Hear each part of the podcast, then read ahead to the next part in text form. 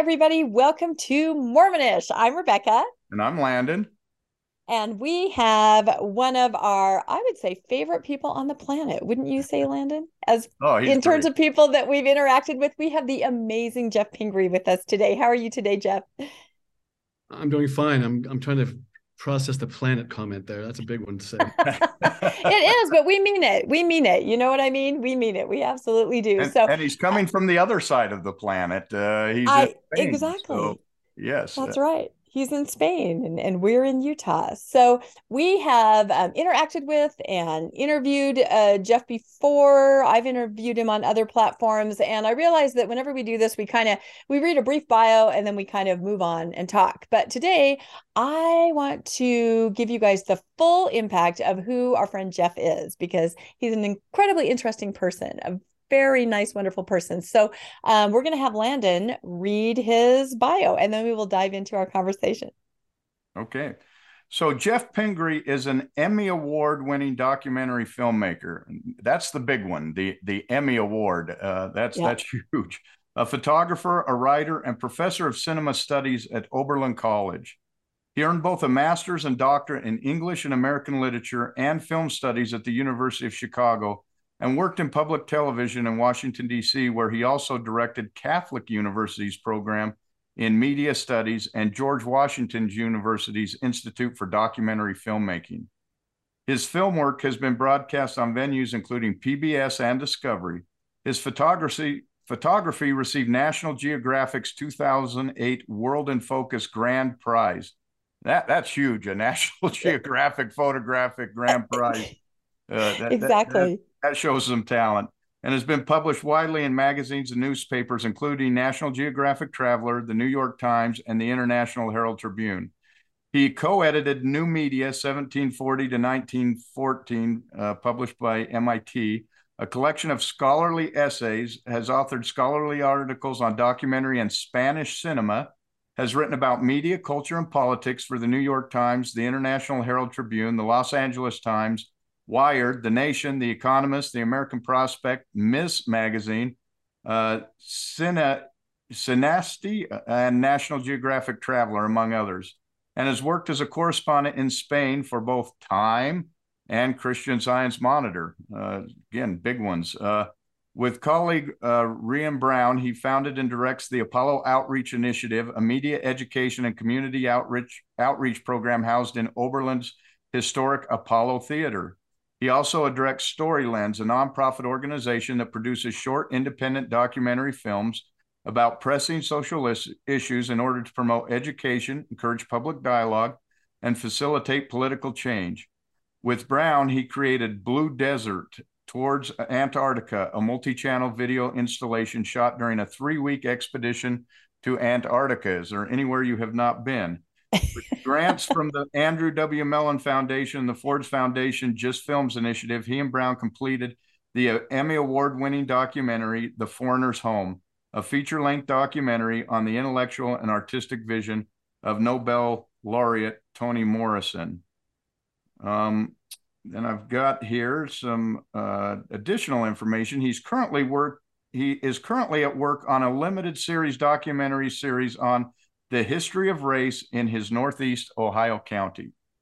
So, and there it is. It took a little bit of time, but I wanted everybody to understand. And of course, how Landon and I connected with Geoff is uh, because we came across his incredible film, a documentary film, The Return of Elder Pingree, Memoir of a Departed Mormon. And most of you probably are familiar with that because we talked about it so much about six months ago. We had a premiere here in Salt Lake. Um, the documentary film details uh, experiences from his mission as he goes back to kind of deconstruct and reconstruct that experience. So we're going to link that in the show notes in case you have not come across it because that's an absolutely incredible film. So, all that being said, welcome, Geoff. Thank you very much. I appreciate that long uh, setup, and I thank you for having me. I should just say one thing, and because I know how social media works, though I'm, I'm not on it much. Um, the Toni Morrison film, The Foreigner's Home, is, is its title. Isn't that did not win an Emmy? It's it's different thing. So I just don't want to connect that and have somebody come and say you're lying.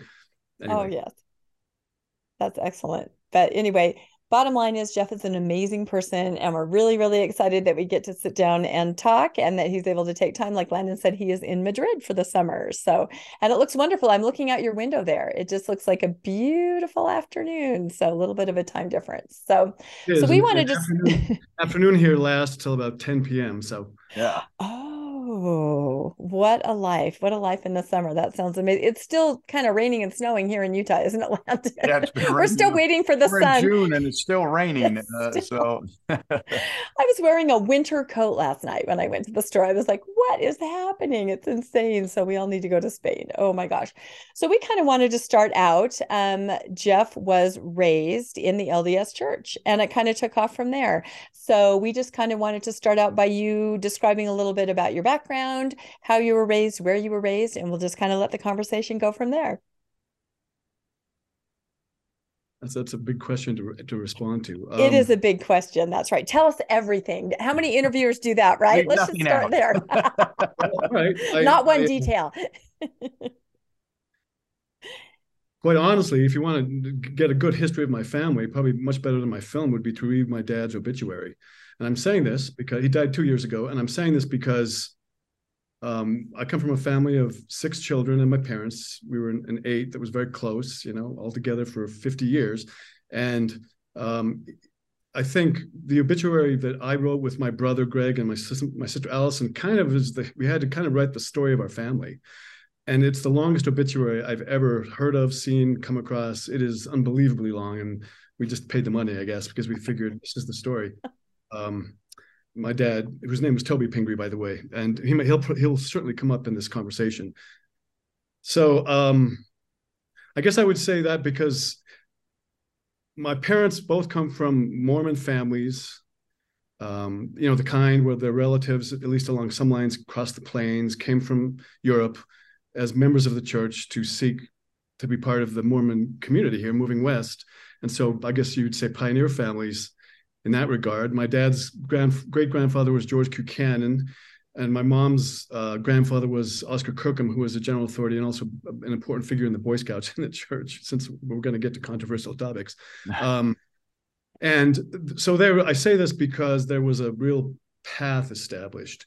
And I, I heard things a lot growing up about the importance of honoring your family from relatives about you know like th- those relatives who've passed on are waiting for you and they expect the best from you. And so i often had this sense as i grew up of all these old relatives sitting there watching me. And of course when when i came of age sexually and and otherwise that became a far more disturbing thought for me to think that they were all watching me. But um i my mom and dad were in their families they were the only children respectively who left utah and not like they ran away they rebelled but because when they got married we started moving. My dad and mom went and got a he got an mba uh, he was he was really young. He grew up in salt lake as my mom did. And he went to west high school and graduated at 16 and then went to the u and did military air force and then went to a mission in guatemala same as mine and then went to business school at harvard all when he was really young and my uh, they started having kids there and so i was conceived in cambridge if we want to get to the beginning of it. And then my they moved back to salt lake where i was born and then we moved around the country a lot ending up in california when i was 13 and uh, from then on they stayed there until they moved back to utah when my dad retired. So for me growing up was mostly california though i have important chapters in earlier places. And yet they moved not that long after i left home and so when i go home now, it's always to Salt Lake, my ancestral family, parents, and college place, but never a place that I grew up living ever, though people tend to assume it. So my familiarity with, with Mormon culture, especially in Utah, was largely through the visits at holidays and summers when we came back to Salt Lake so my parents could visit our families, their families, but also, I mean, you know, one of the reasons they moved back when my dad retired was because I think they each felt that they had not carried their load as their siblings had all those years when their parents were old and and their, their parent their fathers passed away. So when we when my parents moved back, both of their mothers were alive, and they were there for the last chapters of those of the my both my grandmother's lives. Um, but I, I for me being in Utah, I, I draw two lines here. There's my immediate family, Toby, Phyllis, my parents, and then my siblings Tim, now a mission president in Florida. He's an ophthalmo- uh, an otolaryngologist, excuse me, excuse me, a surgeon, eye, ear, nose, and throat surgeon who's on a mission right now. And the one member of the six children who's really devout in the church. Uh, I'm second, and I'm an identical twin to my brother Greg, who's a law professor in Florida. And Allison comes right after that. There are four kids born in three years. Um, it was, you know, at the top. You can see that's a, not an unusual Mormon beginning. She teaches at the Kennedy School at Harvard and lives in Cambridge. And then my brother Matt is a doctor, a pain specialist at the Mayo Clinic in Rochester, Minnesota. My youngest brother Mark, who came kind of as the caboose, is an accountant in Northern California. He lives in Berkeley. Um, my parents, can, so my immediate family, the nuclear family, there's a lot to say there about the church, growing up in the church, our relationships through the church, but we are very close. We've always remained in contact and communication, communicating. And I, I think, you know, I, I, without doubt, say we've all have a high level of respect for, trust in, and treat each other very well. Um, that does not necessarily pertain once you go outside of that circle. So my relatives in Utah, broadly construed as I think about it, is a much bigger group of people, and it's much more tapped into that sense of family history. I'm not saying my parents don't honor and love their histories. I just know that my parents, you know, I, I, I said this this morning to somebody, I to, to Karina actually. I uh, when we were very small and family home meeting, I remember becoming obsessed with this idea about going to jail, what it meant to go to prison I don't know, maybe I was five. We lived in Boulder, Colorado, and so I remember family home meetings saying, you know, what what happens when you go to jail? And we talked about it and and asked the question, well, what what would you do if I went to jail? And I just remember this very clearly. My my dad and my mom they said very clearly to us when we were small, no matter what you do, you will be welcome in our home, even if you go to jail. And I think that's you know, given what we know about how your basic life narratives are shaped in early childhood. Uh, I think that was really important because even though it was very difficult and complicated when I and other members of my family kind of departed from the church, and my dad died a, a devout, practicing, if liberal Mormon. Uh, my mom's still a practicing Mormon, um, but that ceased to be a real point of conflict. I think mainly because I never really wondered if I was going to be sort of turned away from. That's not something that I ever had to wrestle with, and I know that that's that must that's a devastatingly hard thing to deal with. So that's um, very lucky because I think a lot of the rest of us raised in the church, even though it was never said, of course, there was this sense that it was conditional. There were things, especially turning away from the teachings in the church, that would cause great disappointment. If not, I mean, we personally know people that were kicked out, cast out, you know, when they changed. So, what a wonderful, your parents sound just amazing. That's wonderful. Just to say, it doesn't matter. Your son there's nothing you can do. I love that. That explains a lot to me about you. I um, think you, you said your father actually even helped fund your uh, Return of Elder Pingree movie. Is is that? absolutely? That no, he was the biggest biggest fan of it. He wanted his friends to see it. He was the driver when we were shooting in Salt wow. Lake, and he, he did contribute. I, I mean, I think that it was his way of bonding with me in a lot of in a fashion because um, we could be working on something together that was about our missions to Guatemala and the church. And and even though I was sort of in a very different position vis-a-vis the church than he was, he he felt like I, I think that he was his whole life never threatened or defensive about people who challenged church beliefs. He thought that was an, an invitation for conversation. Uh, you know, when when we lived in Boulder and I was a little kid, same period we're talking about, uh, he was he he was really really unsettled by the church's policy on black men in the priesthood. And he challenged it and he was on the high council at the time and he uh, one of the members of the high council moved to have him excommunicated.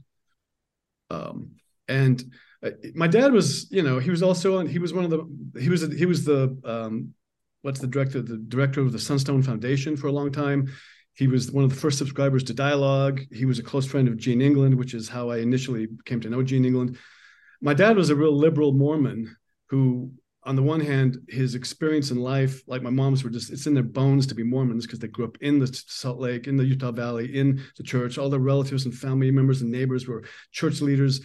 I don't think they could really see another way. And that's not true of me, but my dad, that was one part of him.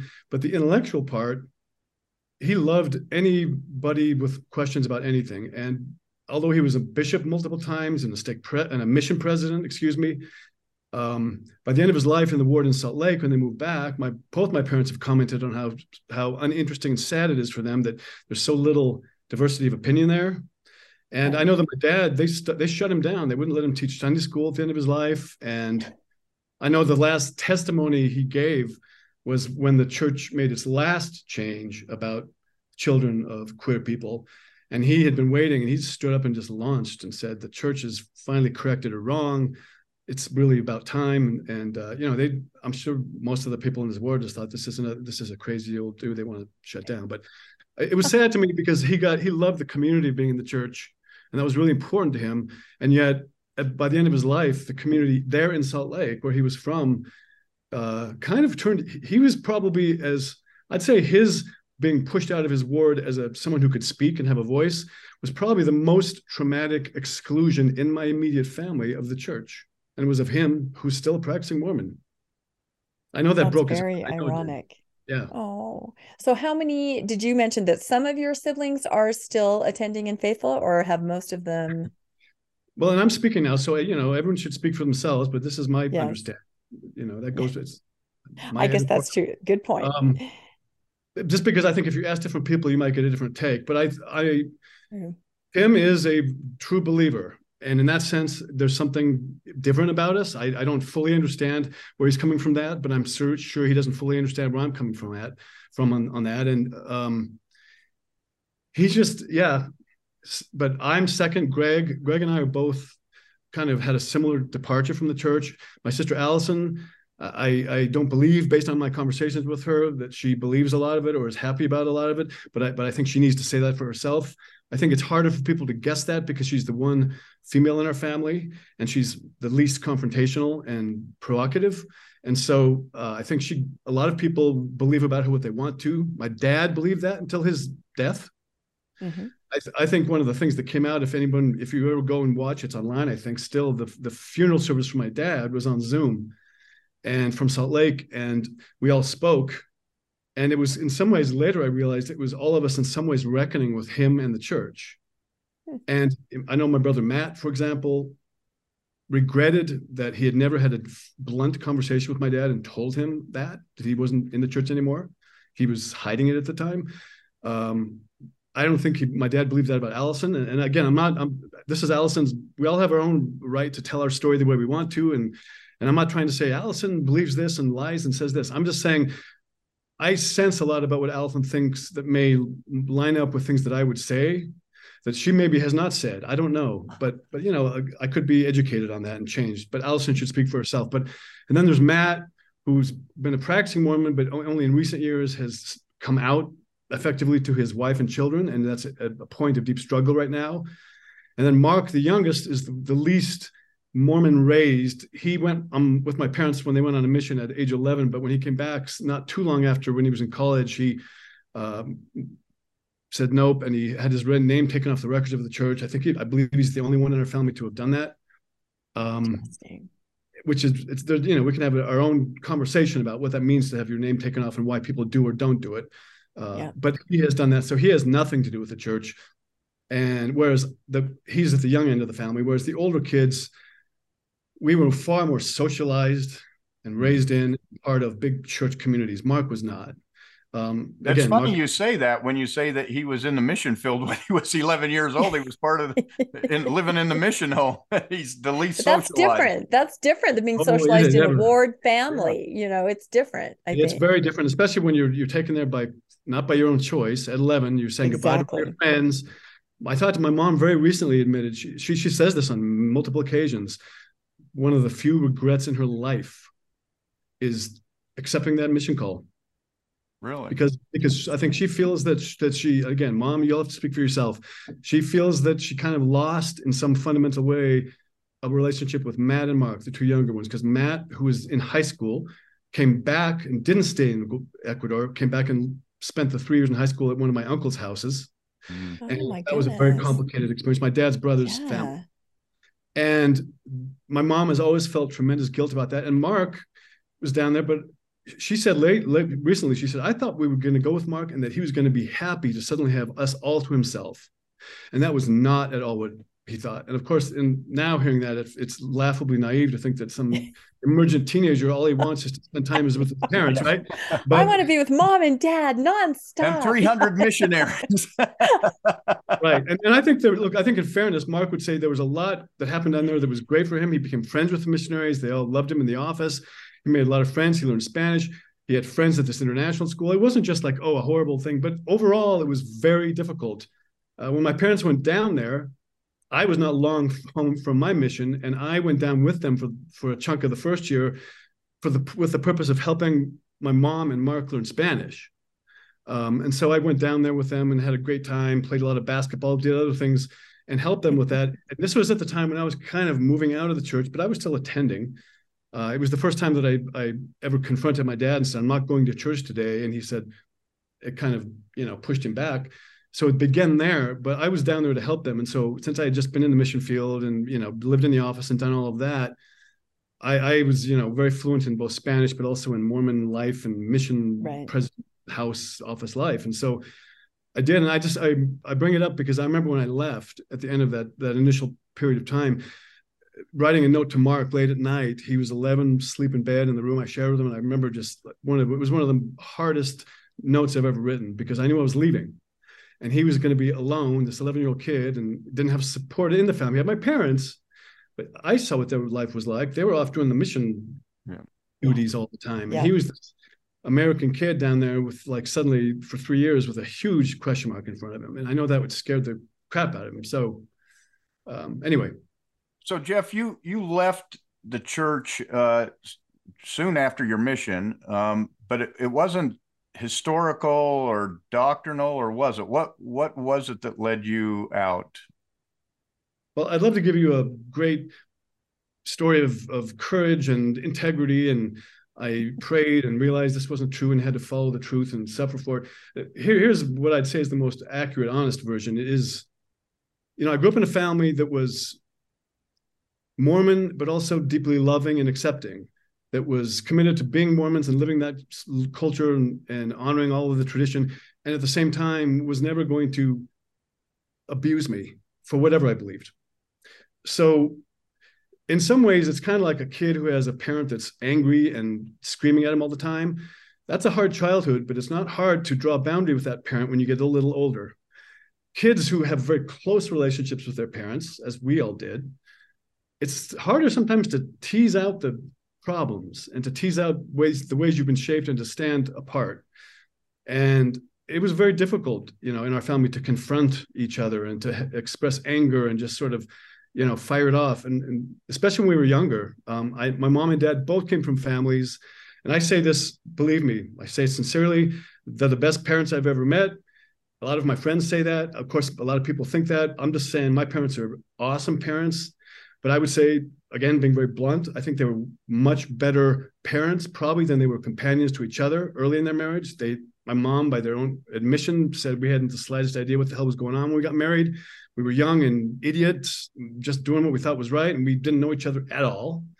And you know, they worked on being compatible their whole lives. They had a, a both a great marriage and a, and a, in some ways a tough marriage um, I, again, my mad, my mom and dad, if they were listening to this, and my dad, if you're out there somewhere, you know, I don't know what they'd be thinking me saying that, but I certainly never held back from telling them what I thought about their marriage, not because I could judge it, but just to say, hey, I think you could get along a lot better if you did this, this, and this. Um, and this is not to say that they fought all the time. I'm just saying there was a, a thing between them that was unique and they were very close, but they were also, they could have, my mom could boss my dad around. My dad could frustrate the hell out of my mom. And I, I guess I just think as parents, though, it was easy for them to be really loving. And you said, Landon, in the beginning, or, or you said, Rebecca, now I know something about you or understand the way you are, Geoff.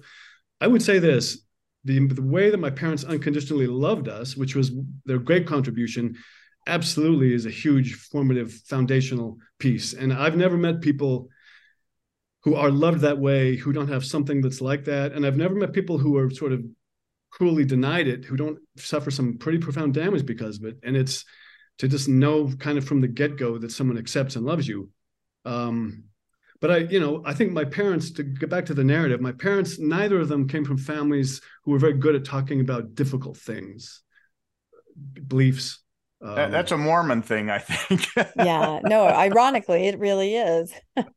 it's very much a Mormon thing, and and so when I was young, you know, again, we moved from Boston to New York to Salt Lake to Boulder, Colorado to Ithaca, New York to Albuquerque, New Mexico, and then to California. And through those places, we were tight with each other, but we were always moving.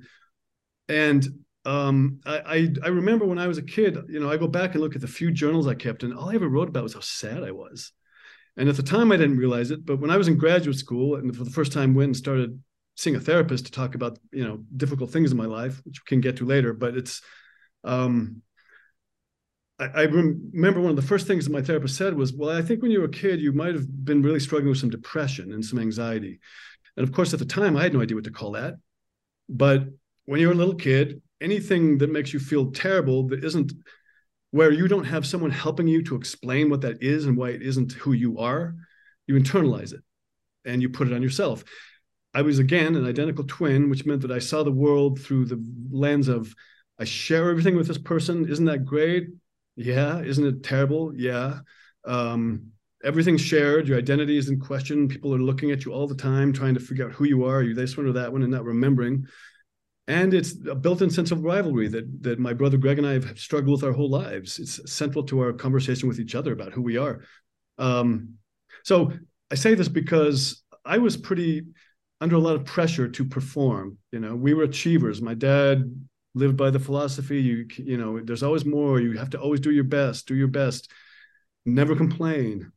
We get that right, and um, that that has its you know good outcomes i did a lot of accomplished things in my life but boy a lot of those accomplishments that you read on paper underneath it was this very depressed anxious discouraged person who wasn't sure what that he believed in anything and certainly didn't know how to find joy in any of those accomplishments and so um, I, I, was an anxious and depressed kid i think um, i think there's some depression in my family especially on my mom's side my grandmother her mother whom I loved and was very close to, but she was an incredibly difficult person, I think by any measure.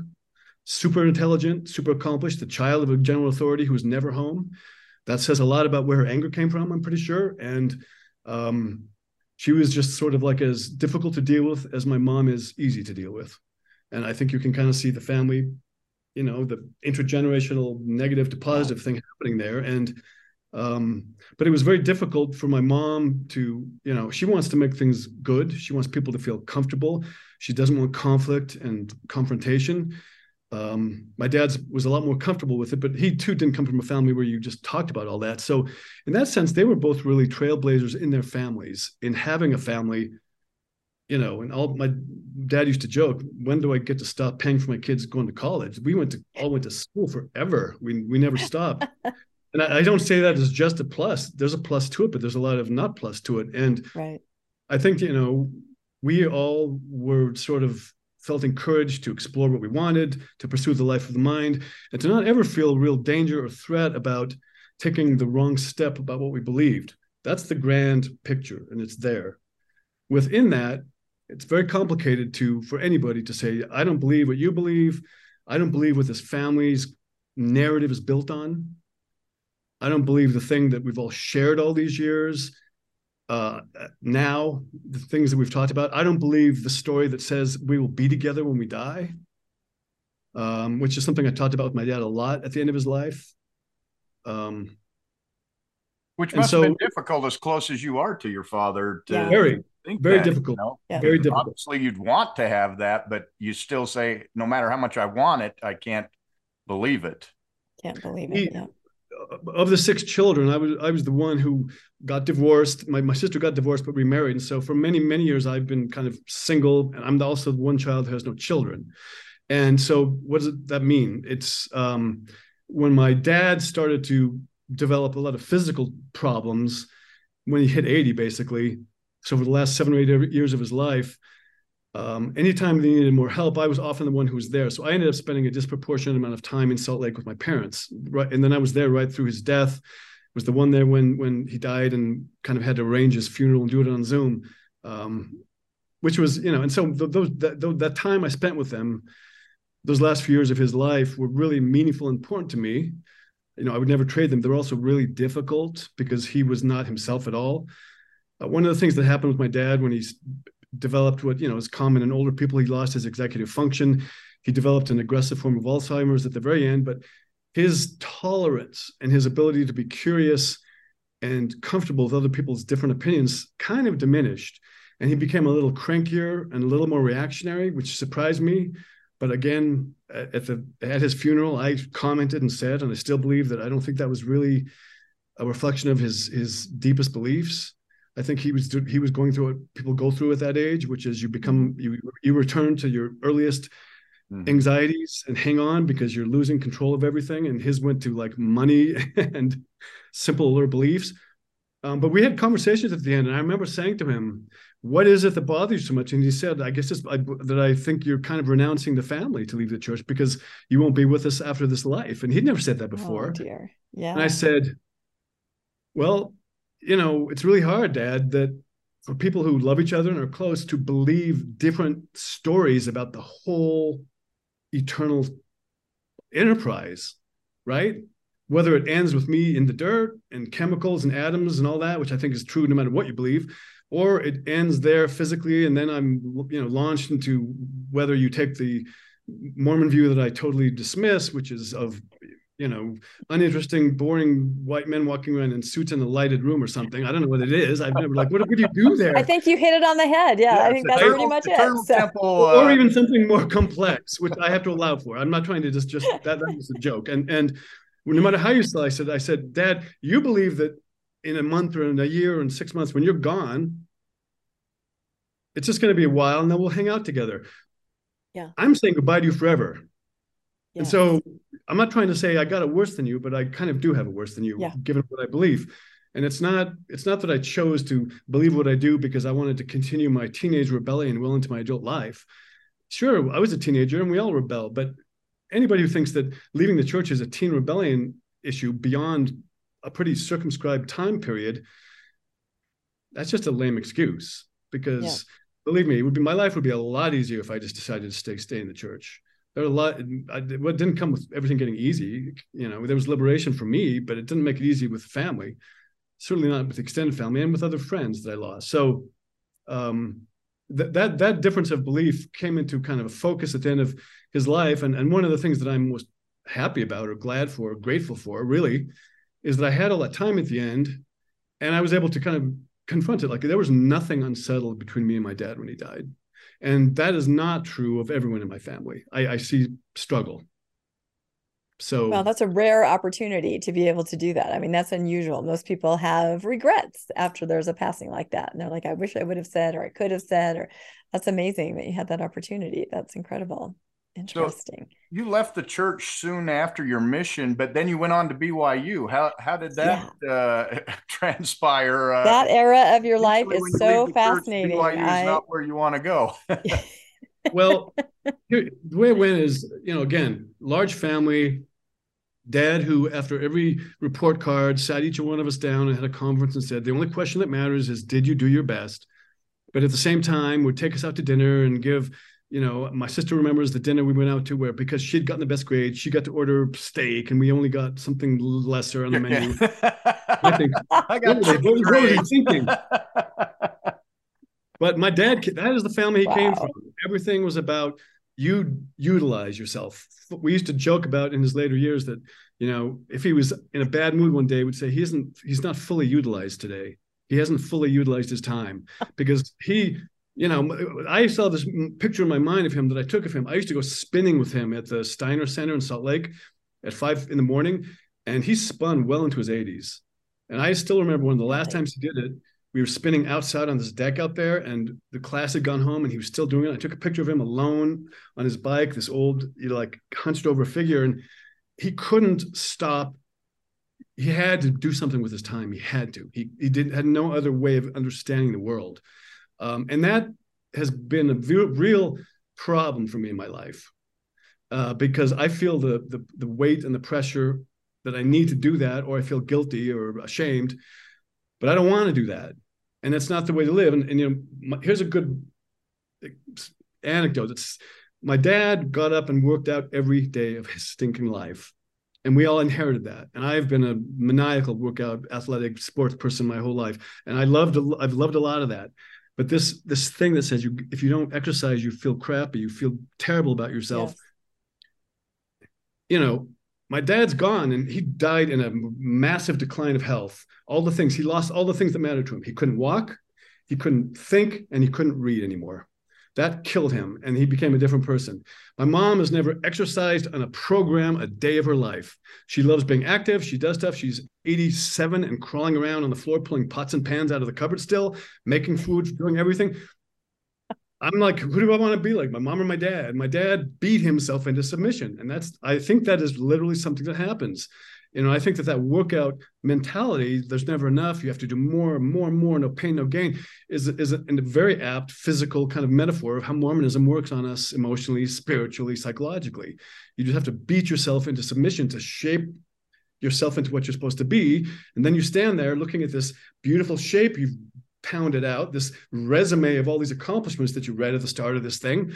And inside you feel like shit. You don't feel good about yourself. You don't enjoy anything that you have. And you say, How did I get to this point where people can walk around saying, Wow, you're so accomplished, dude. You're so awesome. And you feel like, I don't know, even know how to be happy. I don't even know how to choose what I want. I don't even know what I want and or how to know what I know, what I want. I it's really kind of a bummer right? It's a very i think you're i think you're never at rest in that way. When you described your father it's a lot like my father. He, and i think they're similar maybe ages. My dad is you know almost eh, late late 80s he would do the same thing. He had an exercise bike in our home but that wasn't enough just to be riding the bike. He had to put a lectern kind of attached to it so that he could read conference talks and study. That wasn't enough. He had to attach a battery to the back of the bike. So while he was riding, it would juice up this battery, you know, for the last days or whatever. We would have power on hand. I mean, you're absolutely right. That mentality of that age. Have, I'm surprised he didn't have like somebody translating, doing a yeah. language lesson at the same time, so he could. Well, no, it probably, you know, that was there was a microfilm reader on the side, and he was doing genealogy. No, it was all like that, and very similar to your dad. My dad is still living. In fact, they're uh, celebrating their 60th wedding anniversary on Saturday. But the very same thing: incredible decline in health exactly what you described lost my dad has lost that too. And it's a very similar situation and you know these driven people in the mormon construct there's just no end. There's no way to ever feel rest, right? There's no way, I think. So, wow, I, that's so fascinating. I definitely noticed the similarity because your dad also went to college at 16. Yep, uh, at 16, and, very young, got his PhD by the time he was barely early 20. Yeah, he was a nuclear scientist. So, similar kind of person. So interesting. It, wow. It's fascinating because I think I think we're all realizing, at least I am, that you know, multitasking has a very toxic dimension to it, and certainly spiritual spiritual multitasking is going to come with price, right? Wow. Yeah. That is the phrase. So, My goodness. But then you ended up at BYU. well, so okay, so we're, we're doing this. So we we're in California. We went to high school in Northern California. We I loved living there. It's a great place. Lived in the east in the Bay, Walnut Creek, Bay Area. I grew up with this big ward of friends, but we were out of Utah. It was just a fun place. A lot of sports, a lot of you know activities, the stuff the church doesn't do anymore, like road shows and basketball tournaments and you know dance festival and all that stuff. And um, when I went to college, you know, I did well in high school. Uh, we all did quite well because again, we were all pretty driven for that. Uh, but I didn't really think. I think I only applied to schools outside of BYU because my dad was kind of like, "Aren't you going to apply to some Ivy League schools?" Or it's weird because I, I go back to that time in my life and I can't quite understand what I was thinking. And I think I wasn't thinking very much about college or what it meant. And so I only applied to to BYU and then three, I think Harvard, didn't pray, Yale, and Princeton, just almost out of a hat. And went through and did all the interviews and ended up going to BYU. Both Greg and I did because, well, Tim had gone there already and had a scholarship. Greg got the Kimball Scholarship, which is the big one then, you know, named after the president of the church. And I got the next one after that that we can talk about that the, what that you know did to me as a twin but oh, but basically yes. we all and I think Allison I think got to Kimball as well. Anyway so it was all scholarship and I I think I probably looked at it and saw I don't have to pay anything I won't have any debt and and my Tim had gone there and was really happy and so I went I look back on it now and I think okay here's what I really believe about BYU a it was and this is crucial. A when I went to BYU late 70s early 90s it was a different place. Yes, it was BYU. Yes, it was the Mormon school. Yes, it was the Lord's University. No, it was nothing like it is today. No. And I know that from going down there and looking at it and the experience. It's not. It's just not. Uh, we had the honors program there. I was heavily involved in it. My first teacher and mentor at BYU throughout those years, and later was Gene England. My first class and half my classes were about learning how to learn. We questioned everything. And did it create waves? Yes. We went and unfurled a political banner at the Harris Fine Arts Center when General Westmoreland came and almost got kicked out. But we didn't. We did that. We started the Seventh East Press. We held all these. It was a different place then. I'm telling you. And. No, I concur. I was started in 84 and it was absolutely a different environment. And make sure everyone understands he started the seventh East Press. Tell everybody what that is because I, to I, me that's I, such a huge deal. The, I was one of the original group of editors. I don't want Gary Bergera and everyone else to say, wait a minute, he's no, no. Those two, they were they were driving forces who were not me. I got in as the features editor with that original group. And so yes, I would say I I, I claim some responsibility and help pushing it along. And I remember the history and getting it published and what we did on the April Fool's edition which anybody who remembers it, I still have copies if anybody wants one in my closet oh, somewhere. I would love funniest, a copy. One of Funniest oh satires on BYU Mormon culture you will ever see. And we, we went around at five in the morning and put them in all the places where the Daily Herald or whatever was, the Daily Universe is Daily up. Universe, yeah. So for for listeners or viewers that aren't familiar, on BYU campus there's the Daily Universe. That's the university newspaper. Well, throughout history there have been these little alternative, wonderful journals, periodicals, newspapers that kind of pop up, and this is one of the big ones of that era. Absolutely. So, oh, so exciting. Um, it's it, it's in a different time because I mean then Uh, so let, let me go on here. So, okay, I, I go to BYU, and the reason for that is there's a lot of reasons. It's, it's kind of a complicated thing with no simple and obvious answer because I, I don't look at it and think, wow, I didn't want to go to a good school because I'm sure I did. And, but I think BYU felt like it belonged more in the world of actual universities to me then. And if someone who's going to BYU takes offense at that, of me at me saying it was once an actual university and implying it's not one now, I'm sorry, but like I judge it by its works. Like act like a university then and admit differences of opinion. Then then you're a university. I'm not making that story up. That's what BYU yeah. does. So that is it. Was there a religious was, component to you going? I mean, did you say it's the Lord? You know, I I'm a Mormon. This is where I go, or was that you know? You seem like maybe no, you were not quite that like that. And, and sometimes in my family, we've talked and joked with my parents that if I had gone to Berkeley instead of BYU, they think I maybe would still be in the church. I don't think that because I think there's something about me deeply inherently uh, and that doubted things and questioned things that was there. But I do think it would have been a very different path. And the going to BYU gave me all kinds of, you know, ways to see the things I did not like about Mormonism. I, I know that Greg and I, I remember we were the only ones I hated immediately that when the national anthem went off in the morning at night, everyone stopped. I said, Why do I have to stop? I'm not required to stop. So I didn't stop. I walked and boy, did I create problems. I remember one day when the ROTC guy ran and tackled me. And, yeah. you know, because I just said, I'm not stopping. But, you know, they didn't kick me out. Nothing like that happened. And, um, you know, being. Did you know that Landon on campus? That that's uh, Landon went to Utah State University, but I, I, I was yeah, in the so military, they, and I know at every military post you have to stop and do. Yeah, that. no, this was on campus. They would do that, and you'd have to just hold but still, it's, even it's if really, you were late or it's like, but it, to me, it's, it's more like the Colin Kaepernick thing. It's not about do I hate the flag and want to stomp on it. It's I don't want to be forced to respond to the flag in exactly the way you're prescribing it, and that everyone has to. Whether it's because of my early years in the church or not, I've never been a joiner. I'm very uncomfortable conforming and being parts of groups in general. And I think there's the church there. There's me being a twin there. There's being me being part of a large homogenous family there. They, people used to tease us. We were like the Brady Bunch there's something about that that I've always pushed away from, pushed away from. I want to be on my own. I want to be independent. I want to be solitary. I don't want to just go along. So really groupy, groupthink activities make me deeply uncomfortable. Yeah. So BYU was perfect for you. it was perfect. well, so so I go to BYU and remember, you know, six kids, and the older four of us are within four years of each other. So Tim goes, then goes on his mission. Greg and Geoff go and go on their missions. Allison goes and goes on her mission. All four of us were at BYU at part of the same time. And um, I went to BYU, and again, my freshman year hadn't gone. I'm enrolling in a, a, a, late summer honors, which is a component of the honors colloquium that begins in the fall. So that means going two weeks early, reading a bunch of books with a professor, and getting early stimulation. The late summer honors that Greg and I just happened to sign up for was the pre, pre, pre, prequel to the colloquium called Learning How to Learn that was taught by Gene England. I'm sitting there with my dad in the late 70s looking at this thing. We're about to go to college. And he says, Oh, your professor is Gene England? And I'm like, yeah, Eugene England, who's that?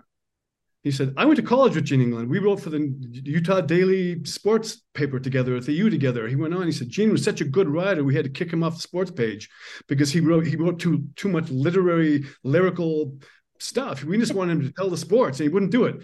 And he laughed. He said, "We were all friends." And then he told me about he started this thing called dialogue, and whatever, whatever. And I was kind of like, "Oh, interesting." So okay. Now I had had brushes with controversy before. My dad, you know, challenging the black position on the priesthood earlier when he, you know, people in his high council wanted him excommunicated, or him, you know, questioning the role of women in the church, saying, you know, they should have more of a prominent role, stuff like that. My family was pretty open to you question things. He he's the one who told me, uh, you know, every Saturday when we were little, he'd take one of us on a trip with him and on one of my trips, I asked him about the nature of God. And at one point, I just remember him saying, We don't know a lot, and you should always question what you get. Don't just take it because it's told to you, doubt it. And so that was there. And I doubted a lot. But um, things started to happen. I, I remember I was in a Sunday school class when he was the bishop in Ithaca, New York. And my teacher was going on and on about tithing and I, for some reason I, I was just like my my nonconformist streak was profoundly offended and at a certain point she just said Geoff what do you have to say about tithing? And i said well i want to pay my tithing to the devil. And she she went to my dad in tears and she never taught sunday school again. Oh. and my dad everyone in uh, everyone in our ward in ithaca knew that the bishop's kids were the worst kids right? Um, critical thinkers. There you go. Very dangerous. Exactly. So so I come back from my so so I go on my mission. This is my my, my freshman year before my mission. I'm then colloquium was eight credit hours. That's half your schedule. Yeah.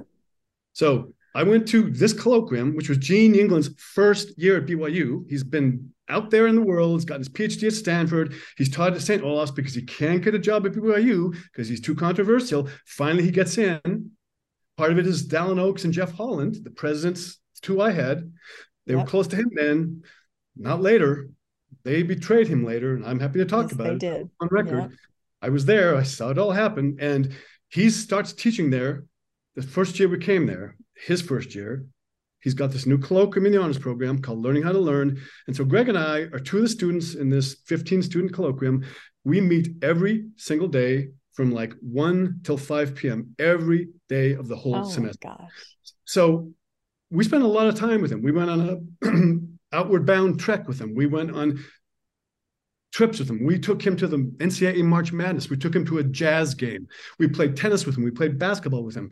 We hung out at their house. We were very close to him. And he shaped my worldview. Absolutely. I still think learning how to learn is, is good a way. It's not a sexy name, but it's pretty much what I still teach to my students at Oberlin College. It's like, this is what you're here to learn how to be a human being that can continue to learn and be open, not how to master a camera or, or memorize chemical formulas. It's how to learn, how to grow, evolve, to have a growth mindset.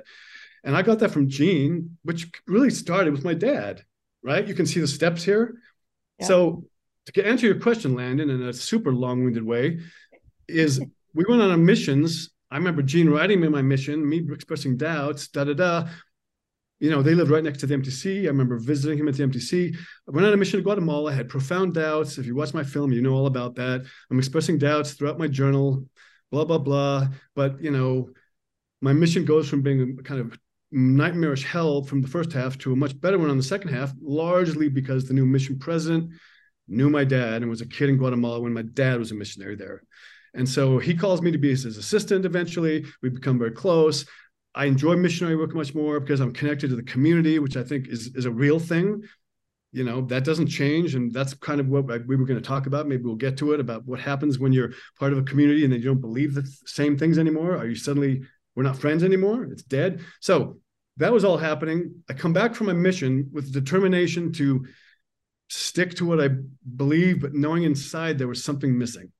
And as I put it in my in my film, when I got off the plane on my return, something inside said, "This isn't going to work. You're not going to. It's not going to hold you well. You're not going to fit in this culture anymore."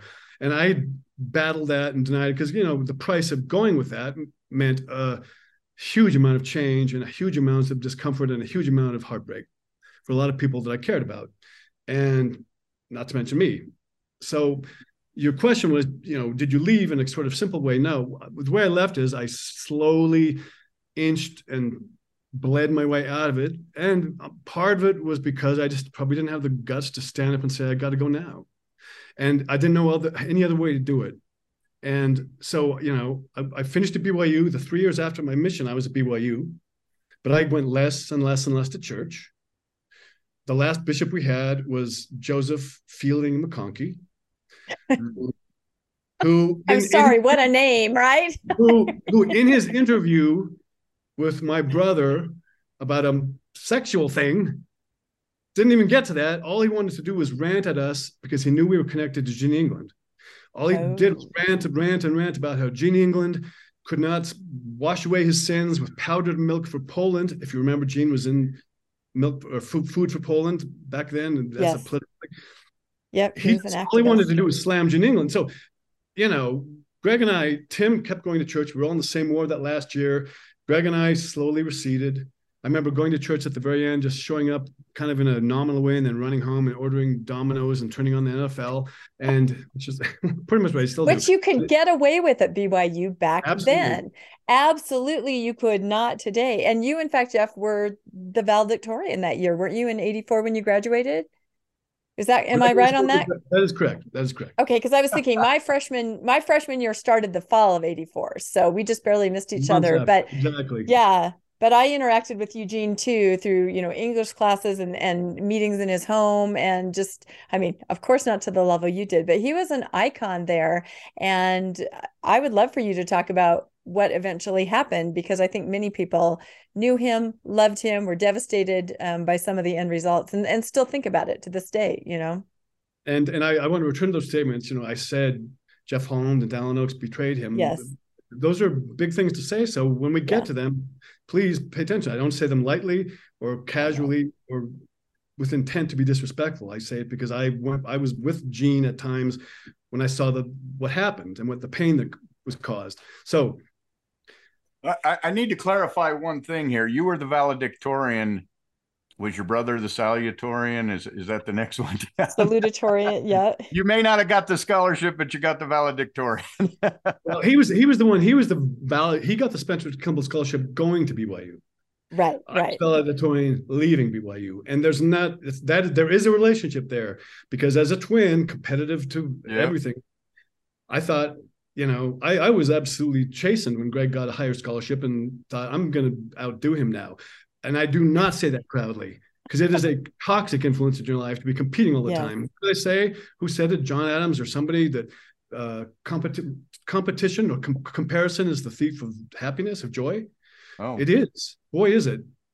Uh, Greg and I have worked to be non-competitive our whole adult lives, and it's just built into our DNA almost that we everything's a rivalry uh, I don't recommend it.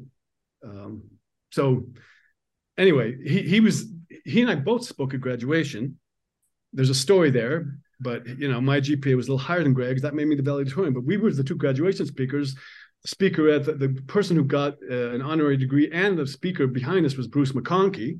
Ooh. My dad wow. was yeah, it was wild. And we gave a talk.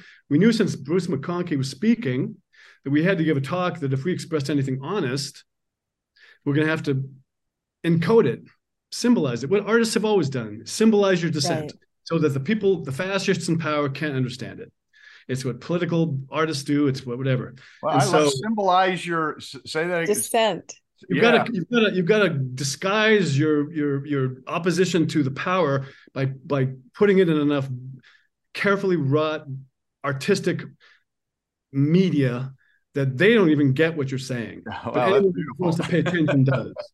So the, the most subversive films in during the Spanish Civil War and right after during Franco's era are all movies that are stories about families that if you read them look at them carefully they're about the family of Spain and what's wrong with it. But of course the you know Franco and his generals didn't see, didn't read them that way because they didn't understand movies.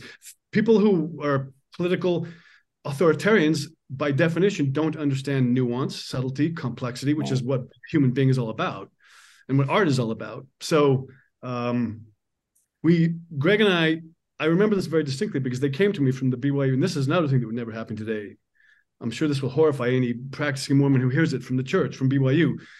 They had a practice then, as most schools do, and BYU certainly did, that they needed to vet the talk. And they they asked for it four weeks in advance. Well, anybody who knows me and Greg, and, and on this I don't know who does, but you know that we are we are we can procrastinate with the very, very best in the world. And we uh, we wrote that talk wrote it at 4 a.m. the day of. Okay. And so they, I remember being badgered, badgered, badgered, badgered by the, the person in charge of the commencement saying, You have to give us a talk to vet. You have to. And I just said, I don't have a talk. I can't give it to you because I don't have it. Their choice was to shut me down, shut us down, or not. And they didn't. We got up there and gave a talk. We wrote it as a dialogue between us. And it actually was recorded on Utah television, and I have a VHS tape of it, which I can't bear to watch, but there it is. Uh, if you ever want it, I, I actually do have a copy of it. Um, wow. And you, there it says Greg and Geoff getting up and giving this talk that's back and forth, where and we built in all kinds of subversive comment to it. I don't think it was obvious to very many people. And Bruce McConkie got up right after us, and he got up there and said, well, I've read the Plato's dialogue, and now I've heard the Pingree's dialogue, or something like that. And Greg and I kind of looked at each other and thought, well, at least he didn't really pay attention to anything we said, right? So he's not offended. Um, there it is. Oh, wow. Gosh. Um, that is just incredible. So, so, so I, I'm there for that year. I go on a mission. I come back. The last few years, I'm sailing out of church, and at the end of our years at BYU, Gene England is going to is going to take a group to London study abroad in London. The thing he loved most. He loved doing it. I see why. He was an English professor, a Shakespeare scholar. He loved the Romantic poets, and he had done it before, and he just loved it. And I understood why when I went with him. So he's taking a study abroad there. The the year after we graduate, Greg and I as seniors. Well, we both wanted to go to graduate school or decided to, so we applied, but we, we didn't get around to it. So we did it a year later. So we had a year in between. Because you um, procrastinate.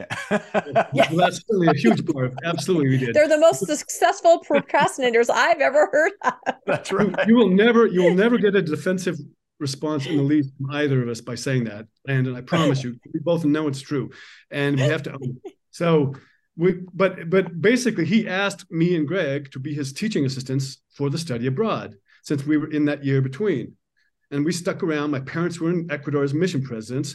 We didn't have a place to go home to. So I stayed on and we were nominally in the graduate program at BYU.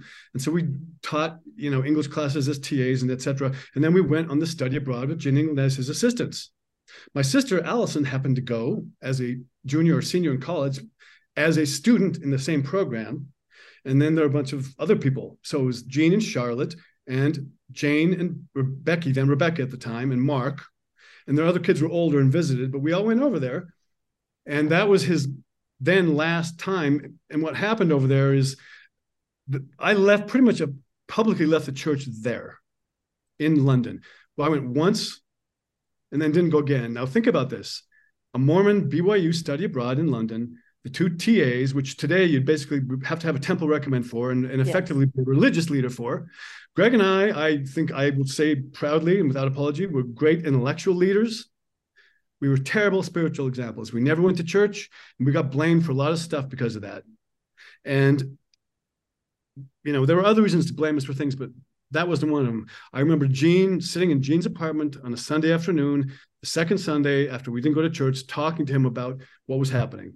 And this was a very pivotal moment in my life and in my relationship with him. I remember talking to him and telling him very honestly what I believed and didn't believe, and that I needed to leave the church. And he said to me, referring to an old friend of his named, I believe, George Smith, he said, It might be the right thing for you to do to leave the church. And no one had ever said that to me before. Even my own dad, after my mission, when I can talk to him eventually about it, said, It breaks my heart that you're leaving, but I respect your decision for being independent and doing your own life. But even even he was difficult. But when Gene said that to me, it was really important uh, because I felt the kind of affirmation and support that you know I I, I felt like he understood where I was, and I, I from then on I, it didn't suddenly make me happy and make it easy, but it, it made it gave me some kind of um, I want to call it spiritual and intellectual capital to feel like there's this this is an honest undertaking because the thing I, I felt tempted to to experience whenever I questioned beliefs or when I left the church or when I made my film or anything like that was shame. Because there were always going to be a lot of disappointed disapproving Mormons.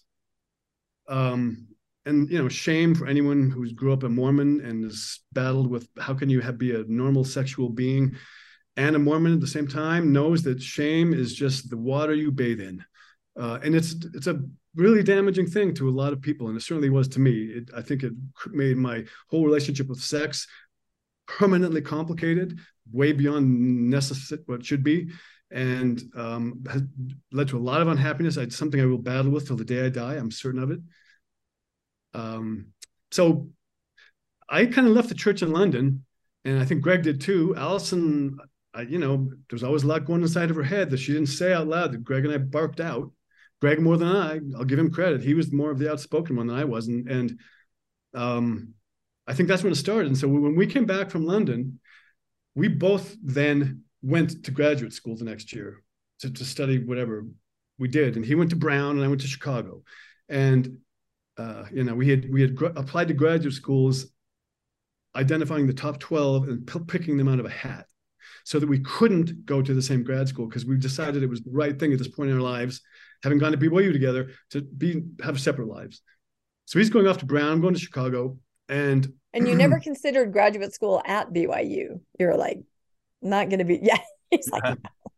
By then, it was clear to me. Like I knew what I liked about BYU, and I'm, I'm not I'm not shy about defending it. Right. I'm not just I'm not just Mormonism down. No, it's too complicated to say that. There's a lot of things right. I loved BYU and had a good time there, but uh, the things that are deep and that matter that have become worse and worse and worse since I was there are too important to me. You can't support those things in good conscience. I can't. So yep.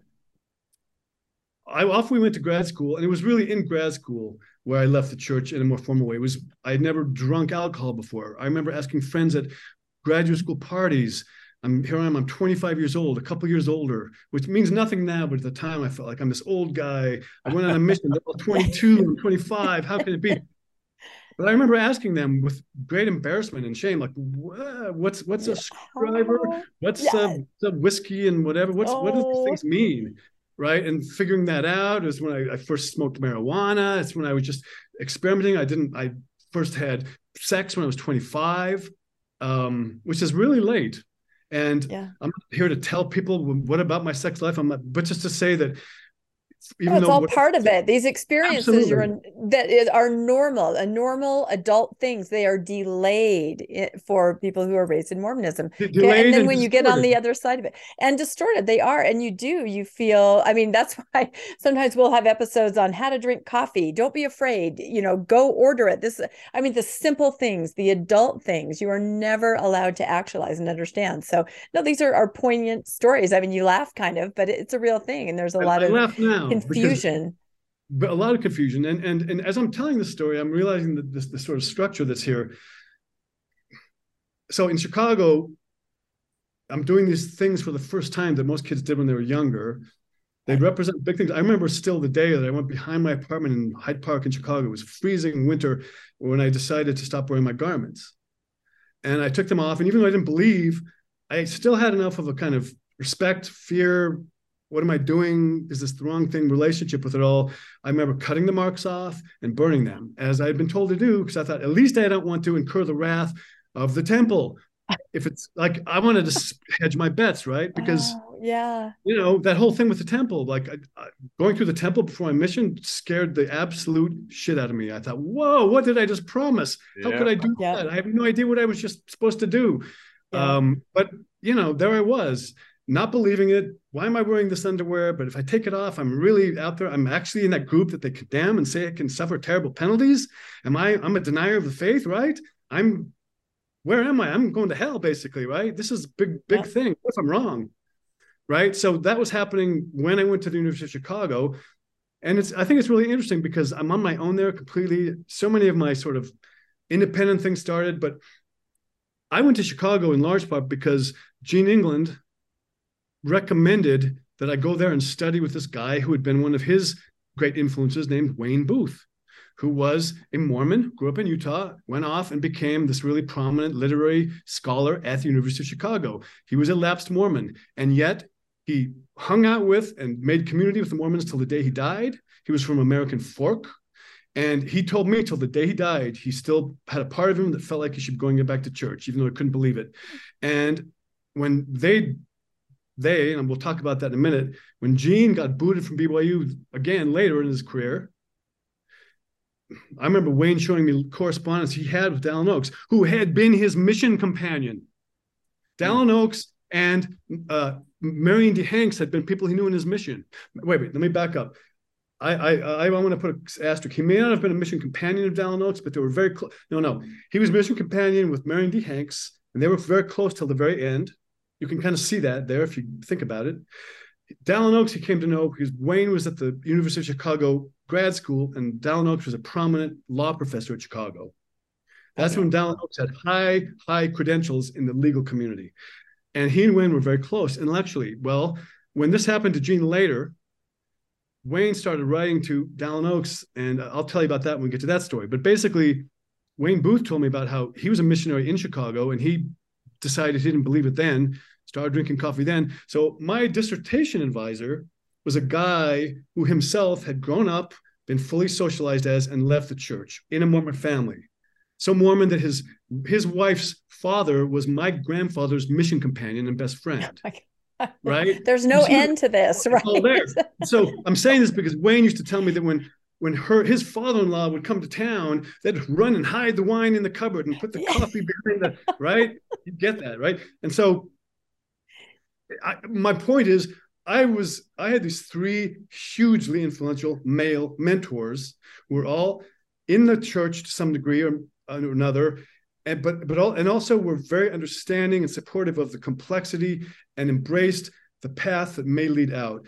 My dad, Gene England, and Wayne Booth, and it was like a natural one, two, three. So, in a way, I think I had the luckiest of all paths because I had support, understanding, and respect all the way along.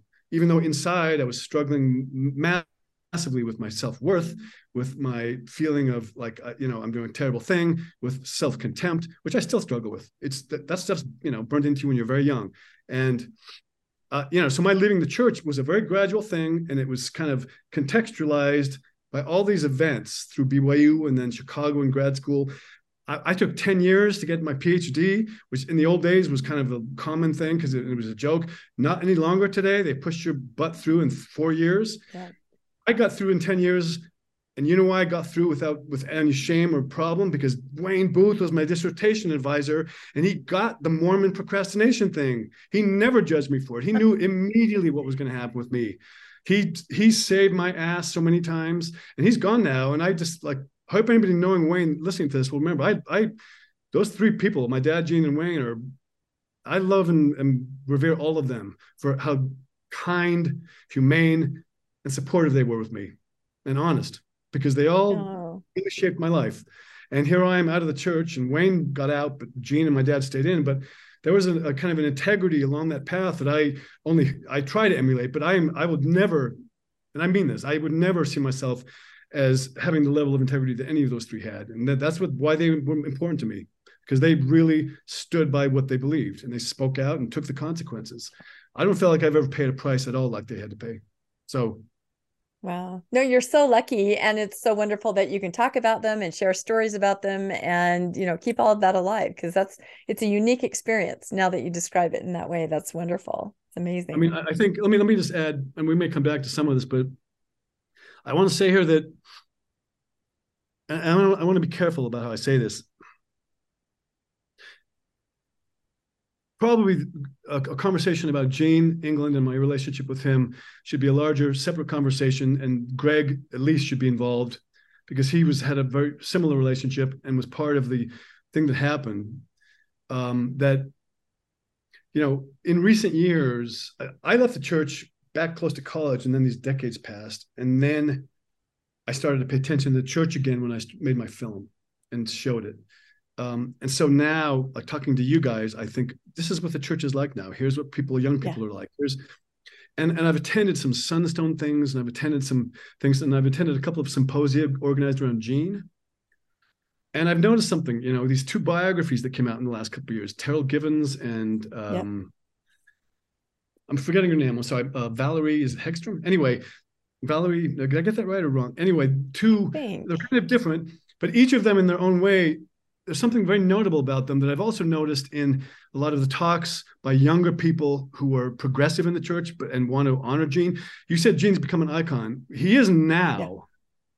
Yeah. He was a very, very imperfect, flawed dude that I relied on heavily when I was in college, like my dad's age. And although I understood he was important, my dad has said he was a big deal in dialogue. He was no icon to me for a long time because I, you know, I suffered through things with him. And by that I don't mean I didn't respect him. I just mean he was not. I have you know kids. Well, you were close. You were close. You were right, too close right. to see that he was an icon to, to, others, and then time makes someone an icon. You know, time and to have founded dialogue. Yeah, Exactly. And, so, and, and for our viewers I, and listeners, I was just going to say dialogue is the dialogue of, is it Mormon, dialogue of Mormon thought, right? Yeah. It's a magazine Journal of Mormon been thought, right. Journal of Mormon Thought for decades and decades. It's one of the first things I, when I worked at BYU, I was cataloging it. I'm like, what's this? And I start going through the pages and I'm going, wow, you know, it just has to, it's, it's, it's very alternative. No, and, my, and, and, my dad told me about thinking. it. My dad was one of the first subscribers. He had, he has the whole set, yeah. all that stuff. And, you know, I hear people. I heard uh, what's his name. I want to remember his name to be respectful to him because I Instagrammed him after his talk. But gave a talk at the a recent Sunstone on a panel about Gene and the way he spoke of him, and that he had been able to had the the honor of working with Terryl Givens to go through Gene England's archive. And I was like, that is an honor, but my gosh, I was there when all that stuff was actually happening. I was having those exactly. conversations, reading about. It. I was, yeah, and I, I kind of talked, emailed him or communicated with him and said, "Hey, man, if you really want to hear," I, I imagine I came off sounding like the old guy who wants to tell you the way it really was. Back in my day with Eugene England, right? Something like that. well, you, my, my think, point, maybe need to write your own article or your own, you know, give your own oh, symposium on Eugene from it's your coming. point of view. Seriously, it is coming. I that would be incredible. There have been, I think, three collections about Gene, reflections about Gene and your relationships with him that have come out in the years since he died. One yes. still coming out now that I think Bob Rees edited. That I was have, have had the op- opportunity to write for and have said I'm submitting something, and as the date gets near, I just don't submit anything. And Greg and I have talked about this a lot over the years. Allison submitted something; it's really lovely. It's too complicated and too close and too painful and too. There's a lot of darkness there, and yeah there is there is an essay. I was going through my notes today before we spoke, notes that I've made about the essay I want to write about Gene over the years. It's going to come out, but it's it's going to be a hard one, and you'll see why if we talk further. But I'm saying this because I think that there's a whole. I noticed that in Terryl Gibbs' biography, there's we were never contacted. Now I know that there are a million people in the world who think Gene England was really their buddy. And there are a lot of people who actually were his buddy. And Gene had the capacity to be friends with a million people. I am in no way claiming privilege. But Greg and I were in his life, at his house, with his family, yes. on his London trip, at the basketball games, doing everything, going on hiking trips with him for years. Yeah, intimately connected. Yeah, Maxine so, Hanks, um, who was there with you at the same era, she shared she shared a long version and a short version of an essay that she had written about you know Eugene for I think one of these things that you're talking about. But exactly those of you that were intimately connected you have those stories. No one else can know. I mean they're just wonderful. They're just incredible I, I just, and, and I've wondered I've wondered why neither Terryl nor the other person whose name I'm forgetting didn't and, and, and, maybe it's just that they didn't weren't aware of it because there's no reference in there. But you know, there's a there's a part of the uh, on the, the his London experience, but we were there, and that's that doesn't square with the London experience I had. There's an inside version of that that is not being told, and I just feel like if we're going to tell have a, a, biography of Gene, my gosh, that's a document that needs to be thorough and honest. And I just don't understand why nobody ever contacted me or Greg to talk to us about it. Allison says to me, she was at a symposium once when they were talking about gathering materials for a Gene England biography, and she raised her hand and said, Hey, if you want to get the, this chapter of Gene's life, you should talk to my brothers. And they didn't. Um, so uh, yeah, maybe they don't want that close of a look, you know, because it's representative of the church at that time. I mean, a certain part of the maybe they don't want that close of a look. I don't know. But I do. I so please write your article. Please do what you need to do. Because I caught the very tail end when I was there in the mid to late 80s. So but yeah, well, let, let, me reference this, and so so that if we don't, which is totally fine, don't keep return to a kind of focus on Gene and that part of it. Just say you know, I saw Gene when I when I left. One of my great regrets in my life is that I didn't go to Gene's funeral. I was I was in Oberlin. I just started teaching there, and for a lot of reasons that would be part of the larger story at the time, it didn't. I felt like it somehow didn't make sense, but now I can't believe I thought that. Uh, the fact that he died just before 9-11 is, for anyone who knew him, a profoundly ironic thing. Uh, and I, but I do remember the last experiences I had with him, and one of the very last involved me sitting with him when he was packing up the office at BYU he had had because he had been kicked out of BYU. Um, and he told me about what happened with Jeff Holland and with Dallin Oaks and what promises had been made to him by them to his face and how they had been broken and he had been betrayed and deceived. And there was a side of Gene that came out then that I'd never ever seen before, and it was darkness uh, something that no one talks about really very much. And so part of why my essay on Gene England, which is what the working title is, is that mine doesn't begin with he was the most awesome guy in the world because he was. That goes without saying. Everybody speaks about how influential he was. But you know, my relationship started with Gene when he started talking about how do you how do you justify theodicy, the existence of evil in the world with a good God.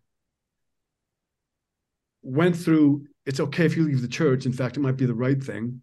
And ending with an anger and a bitterness and a darkness coming out of him at people in the church that I never had never seen nor heard of from anyone else. Now, I'm sure Charlotte and all the all the kids and the family. The kids, yeah. Wait, he doesn't know. You're right. I don't know. I'm just talking about me and the world I lived in and my experience with him and what everyone else ever said. And was I a child of Gene? No. Was I his spouse? No. But I had my world was very close to Gene as a mentee and someone who he became a surrogate father. Absolutely. He took what my dad had done and took it way farther, just as then Wayne Booth took what Gene had done and took that way farther. And I attribute that to them. And, and Gene was you know i i can anyway it's uh we can do a whole other episode but i think that we should because landon probably isn't familiar with the scenario what did happen? I mean and i think the anger you talk about is probably for decades you know you've got to keep so much in when you're working at byu and he of course could be more nuanced he could express that but still in the end you know it comes down to that moment and maybe you can just the, the, the london experience at the end that sort of blew things up, that began the explosion based on which he was booted from BYU. A big piece that fueled it then, and I'm sure anyone who went on that London trip and G- Charlotte and family, or if they're listening, I'm sure this is their with bated breath. You know, part of that is because Greg and I were, you know, Jeff Holland came over as BYU's president to visit that London abroad at the end of the term we remember him coming in and sitting at our table and having dinner with us. There's a lot more to say about that, but you know, the fact that his two TAs didn't even go to church didn't help. The fact that he interviewed a bunch of students, and some of them, the few more conservative students who I think probably were pretty disapproving of me and Greg, though I think a lot of them have been my friends for life. But we were honestly struggling to believe what we believed. We weren't trying to provoke or hurt anybody. We were good academic leaders, but in the church, no. That got Gene in a lot of trouble because they said, you know, we're here and these TAs don't even go to church. There's no spirit here. What can we? And I felt then we went on a on the as often happens that we TAs went off and traveled on the continent with a bunch of different groups of students, and somehow somehow these rumors started that Greg and I were off leading students astray and breaking their faith and and you know giving them cocaine and all these rumors and none of that was true. I'm the first, I will cop right here publicly to saying the first time I ever tasted alcohol was at a Spanish flamenco thing in Madrid when I was on study abroad. But I wasn't a drinker and I wasn't a drug dealer and I wasn't a taker. Uh, but that happened. But but that started. And so when Jeff Holland got word of all this stuff coming back, right, about oh Gene England, we send him on a study abroad, and he doesn't even take leaders who believe in the church or go to church, and they take right. the students off and lose their testimonies. That's the last time Gene's ever gone to England. And when when I heard that that was Gene was never going to be supported to go to England again, even though he did in a mini way later, that broke my heart because I knew how much that meant to Gene. And Greg and I both, to this day, I feel profound regret and shame about screwing up something that meant so much to Gene. And if I could see Gene right now, I, I apologize to him then, but I would that would be the first thing that I would want to say to him. I would say, my friend, my brother, my father figure, I am so sorry because I know how that meant to you. And you know, you you never did anything except support me. And I feel really bad about that. That I would I would have been more careful I couldn't foresee what my actions. Right. How could you have known? How could you have known? I, I mean, I you're just following your path, and because you're not completely believing, suddenly you're giving cocaine to students, or you're. Do you know what I mean? That's where it goes. There's no spirit here. Yeah, it's typical. Yes, Absolutely and just for the typical. record, I've never given cocaine to students. That's never happened. Yes, so. let's make this clear. that is not why we're having Geoff on the program. um, I so so oh that, that, that, let, us bracket that. Just say Gene was an important influence during that whole period. But then when I am in Chicago and through grad school, you know, all these things changed. First time I drank, right. first time I smoked pot, first time right. I had sex, and it was with right. someone. Got involved with someone who was married at the time. Oh my gosh, I'm what involved with a married woman. I had to go to therapy. You're being an adult. I'm the first yeah. person going to therapy in my family because I thought my world was going to explode. She was Catholic and married. I was Mormon. We our our collective guilt sunk that relationship like that.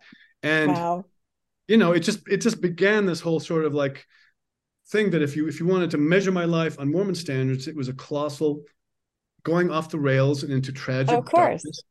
And you're the you stereotype. yeah, of course that's going to happen. All those things are going to happen, and and you're going to end up in therapy because you walked away. Instead, you're just starting to live your life, you know, and figuring it out.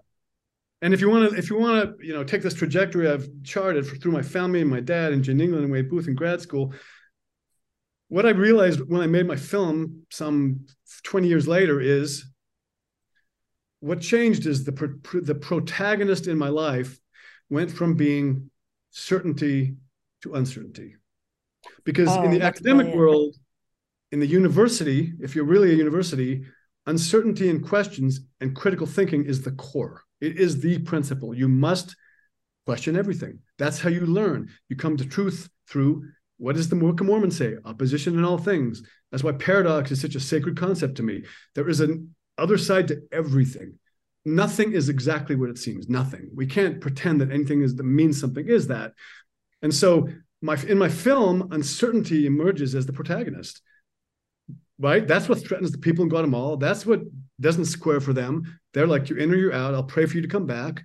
That's I'm carrying uncertainty. And when I'm teaching my students, that's all I teach them question everything. First day of class, my role here is to knock you off balance, to make you question everything. That's the narrative of my life. And so my relationship with Mormonism, you, you get me in the right pocket of experience, and I am as dark and as bitter and angry and as fuck you as anyone you will find, I promise you. Because when I see that happening to people being sort of abused spiritually or deceived mm-hmm. or you know drowning in shame, I'm really angry about that.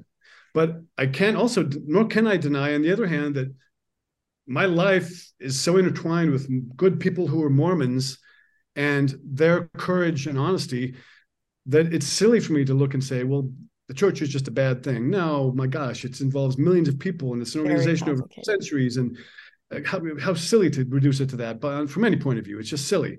You have to look at a person's life and say, you know, where does this come into play? But the church is not a single thing and that's part of the question here right it's not a single thing and and w- I know what i try to do in my film we're not talking about it is be careful with things that you can't just reduce to a single thing and respect the different ways they can be understood and experienced and then you'll be okay be honest but respectful and that film didn't include hardly any of my real anger towards the church yeah. or any of the more the more kind of horrible things that I would say happened, but it went to the core of it, which is this ain't going to work for me. It just doesn't allow the world to be what my world is. It, it's the whole fit question. You know, if all you feel every day and experience is the kind of shape of your open-ended doubt, and all you live is in a world where the narrative repeatedly and insistently and with great price is it must be certain, it must conclude. If you do this, it will work out.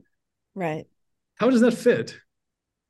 Well, it doesn't fit because it never does work out. And then you're left with those overwhelming feelings of what did I do or what happened. So I thought it was interesting when we first met you, Landon and I were kind of like, oh, he seems like he's been removed from Mormonism for a very long time. Like if you remember when we first connected, he, Landon and I would say things like, "Oh, what about this?" Or, and you're like, I, "I'm not really following." You know, you weren't immersed in it like some of us are. So, do you feel like now maybe you're almost pulled back in now that more people know about your film? They're talking to you. You're talking to us. I mean, and it's not a good thing or a bad thing. I mean, both Landon and I think we've kind of said, "Oh, it, it must be so nice." He seems like he's very removed. He's not like battling this day by day like we kind of feel we are. So i wonder if you if that was accurate. Were you removed and now do you feel like you're a little more in now that you're interacting more or or do you just want to run away?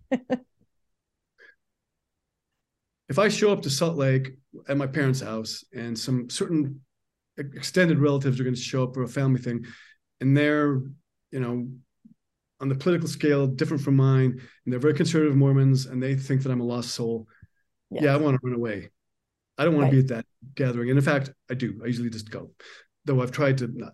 That's the shame I carry. did I feel shamed because I made a choice? What's wrong with me? Why am I not angry at them for being right, so exactly ridiculously exactly. judgmental? But that's how that works. Those things are deep. If, on the other hand, but, but but I think my better answer is, I feel like I have returned to connection with a community of Mormons that did not really exist extensively when I left. Interesting. Because this middle post-Mormon, ex-Mormon, making my film and pushing it on social media, one of the most revealing things is, oh my gosh, there are so many people in the world who are ex-post something beyond Mormons, former Mormons. Back then, it just felt, and so I think the thing we talk about, like give it a century and we'll be like the Jews or the Catholics, where there's right. you know Jewish Reform, Orthodox, yep. conservative, cultural, yeah, exactly, liberal. You don't have to yeah. believe literally to be okay in those faiths. Mormonism is slowly widening horizontally so that there probably are eventually going to be places where, yeah, I'm a Mormon, but I'm a I'm a liberal Mormon. I'm a post Mormon, exactly. still whatever, and it it won't come under direct condemnation by the the you know doctrine of the church or something like that. I don't know. Churches are organizations. Organizations protect themselves to survive. It it is no different than any other in that respect. That explains a lot. Did it surprise you at the uh, the the premiere of your movie that we did in Salt Lake, the number of people who stood up and and shared with you uh, their experiences and how much your film related to them did did that surprise you? When you say that there weren't so many at the time when you left did it surprise you at that point or did you already kind of began to notice that prior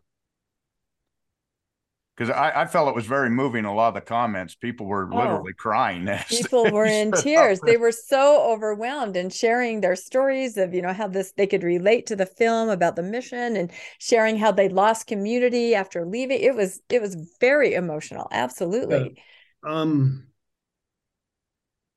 I think the most the single most uh, striking feeling I had was the last thing you said, which was I had no idea that so many people who went on a mission once and have had any degree of dissonance with the church, whether it be internal doubts or full on, I'm out, you know, middle finger, valued relationships in their mission that they had to kind of closet away shamefully afterwards because they couldn't represent themselves except as fallen, tragic, failed figures. So I had no idea that, and it kind of in thinking about it, I think, why didn't I have that idea? It seems pretty obvious, but I was struck because my experience, if I want to be a little reductive, is I went to screen my movie in Salt Lake for the Mormon community for the first time, you know, two plus years after it came out. And I felt like the whole night was going from one person to another, and every person I encountered had to tell me their story. It wasn't my story; it was their story. My movie was, was this Sunstone. Was this when you screened oh, it no, yours. Sunstone? The one oh, I did ours. Oh, okay. I thought you said the first time. Oh, so you are the talking first time about I ours. screened Okay. it, it screened at at remote online zoomed sunstones and i don't really consider Okay. so it did Okay. the, Okay. prior but the first time uh, the movie was shown in a theater Okay. with a whole bunch of mormons sitting there Okay. was this insulting. was what this was ours in February. Okay. All right. Continue. I just want to make sure I understood. Yeah. No, I agree. I saw everybody, every everyone was in a line to talk to Geoff. Like we couldn't get out of the theater. They needed us to move to the They lobby. telling us to move, and no one would Everybody- move. yeah, it was like you were this figure that understood where no one else had understood them. It, it was incredible. Hmm. it's it's interesting because you know my, my distributor is called good docs in los angeles and they they get responses from people who look at the film or buy it and they've passed them along to me. And i've gotten a couple of incredibly bitter scathing responses from people always practicing mormons whose position is largely why is everyone so negative about the church?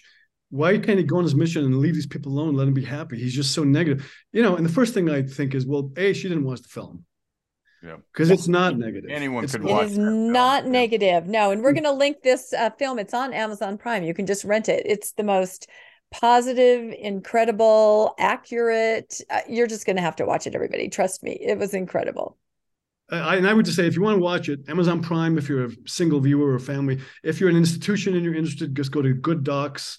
Just Mhm. Google them on the internet. That's the, where you get the the license to to watch the film, and they'll be happy to give it to you. But it's um no, and so so so in that sense, it, it's weird. I think that there was a space there that most people didn't know about, which was that I didn't know about until I went and made the film, which was they're not all just happy that I'm I've left the church. In fact, they're saying things that reflect that they're not happy. They're brokenhearted and hope I'll and pray I'll come back. But they still have a real connection to me. And any friendship that I formed there is still alive. And there's kind of a space to be in if all parties in good faith want it. That's that's the crucial thing is, is that all parties in good faith must want it. So when someone who leaves the church is disowned by their family, what's happening there? Well, the first thing that's happening is the people who are disowning the person who left are choosing fear over love. And and I'm not saying that like it's an easy thing because there are big moments in all of our lives, mine included, when I have chosen fear over love. Fear is really tempting. Fear is grabs your anxiety. Fear makes you think the worst. Fear plays on your deepest, earliest narratives, the most powerful ones. My dad, we'll never be together again. You have to come back. So, but eventually people work their way through it if they have courage and honesty and love to say, no, I prefer to have love. I am not selling my religion out to love my child who left the church. I'm not selling Jesus out. That's simply not the case. And again, if you believe that, then that's that's your belief. But I, I you watch my film, you hear me now. I know it's with me from Mormonism. It's real simple.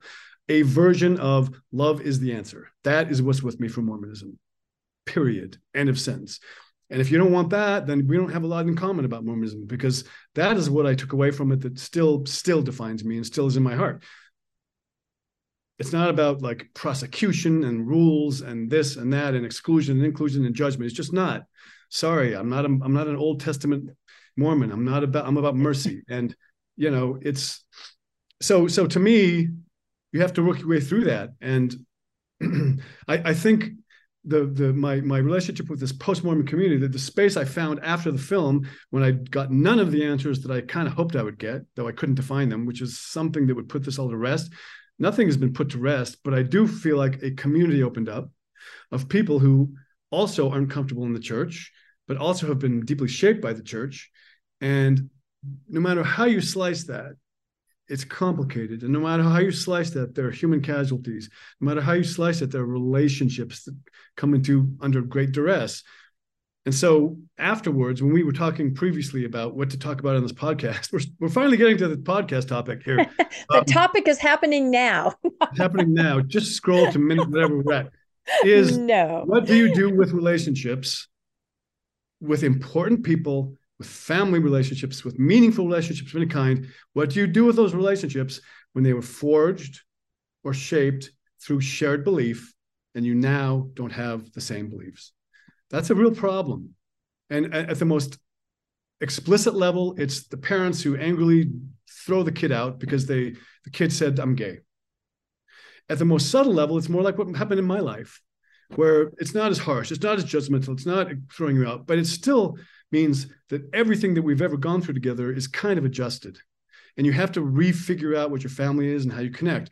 Part of why my family now, the children, you know, my parents had their 65th, eh, fifth wedding anniversary not too long before my dad died. and on the way home, I was in the car with my mom and dad, and my mom said, What was your favorite thing about it to my dad? And he said, without hesitation, that all six of my kids love and respect each other. And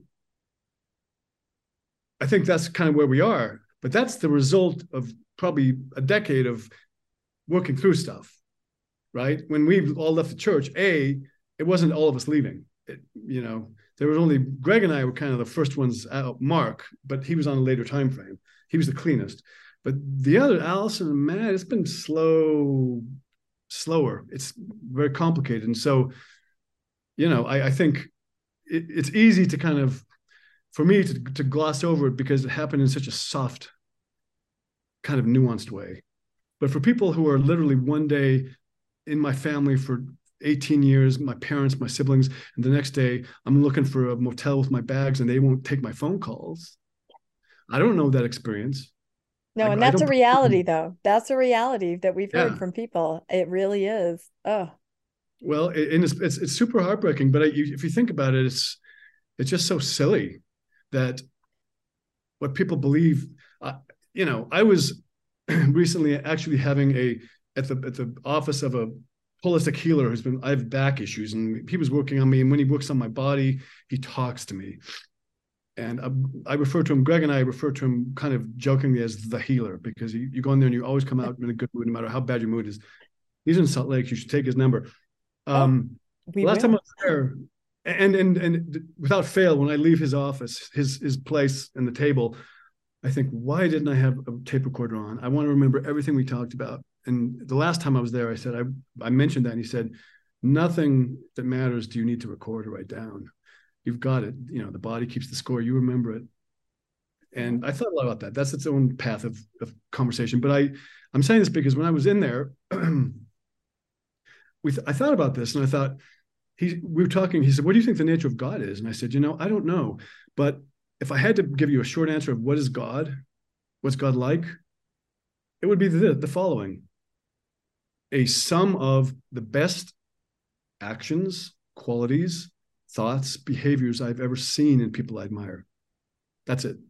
And those people are people like my dad and Gene England and Wayne Booth, where kindness is the answer, respect is the answer, never harsh judgment, it doesn't mean you can't say a hard thing to someone, but it's a different thing to say, I don't agree with you. And because of that, I, I cease to acknowledge you as a human being. Right. So that to me, any sense of God there, and I thought, where does that come from? It comes from our relationships up. It's a ground up approach. Whereas organizations like the church and people in power, it's all a top down approach to manage exactly. from above the individuals that support and keep your large structured organization alive. And I don't say that with that's that's how organizations work, Mormon or otherwise. They're not humans; they don't have a conscience, so they they survive. And and so if you're managing that, at a certain point, every individual will have to make a decision between this tension of individual versus organization. They don't coincide easily. That I learned at BYU too from Bonner Ritchie and Hal Miller and Gene England. And so, excuse me, to me, it kind of comes down to are you going to choose an organization or are you going to choose relationships and how you treat people? And there are times in personal relationships where there's no easy choice. It's not obviously right or wrong. I mean, that's what you learn as you become an adult. That's one of the most valuable things Gene England taught me he used to over assign us so much that one day after class, Greg and I approached him furiously, almost in tears, saying, You give us way too much. We can never do all the assignments. What are you doing? And instead of responding, he started to laugh. we were so angry at him. And he said, and I now I do this with my students. He said, Yeah, well, part of the job here is for you to have to choose things, to have to let it go, because life isn't about an evil act versus a good act. Those aren't the hard decisions we make. The hard decisions are always between a good and a good. And you learning to that you're not going to get all your reading done for this class. You're not going to be able to be a perfectly check it all the boxes student. That's part of the game. And at the time, I was really pissed off at him.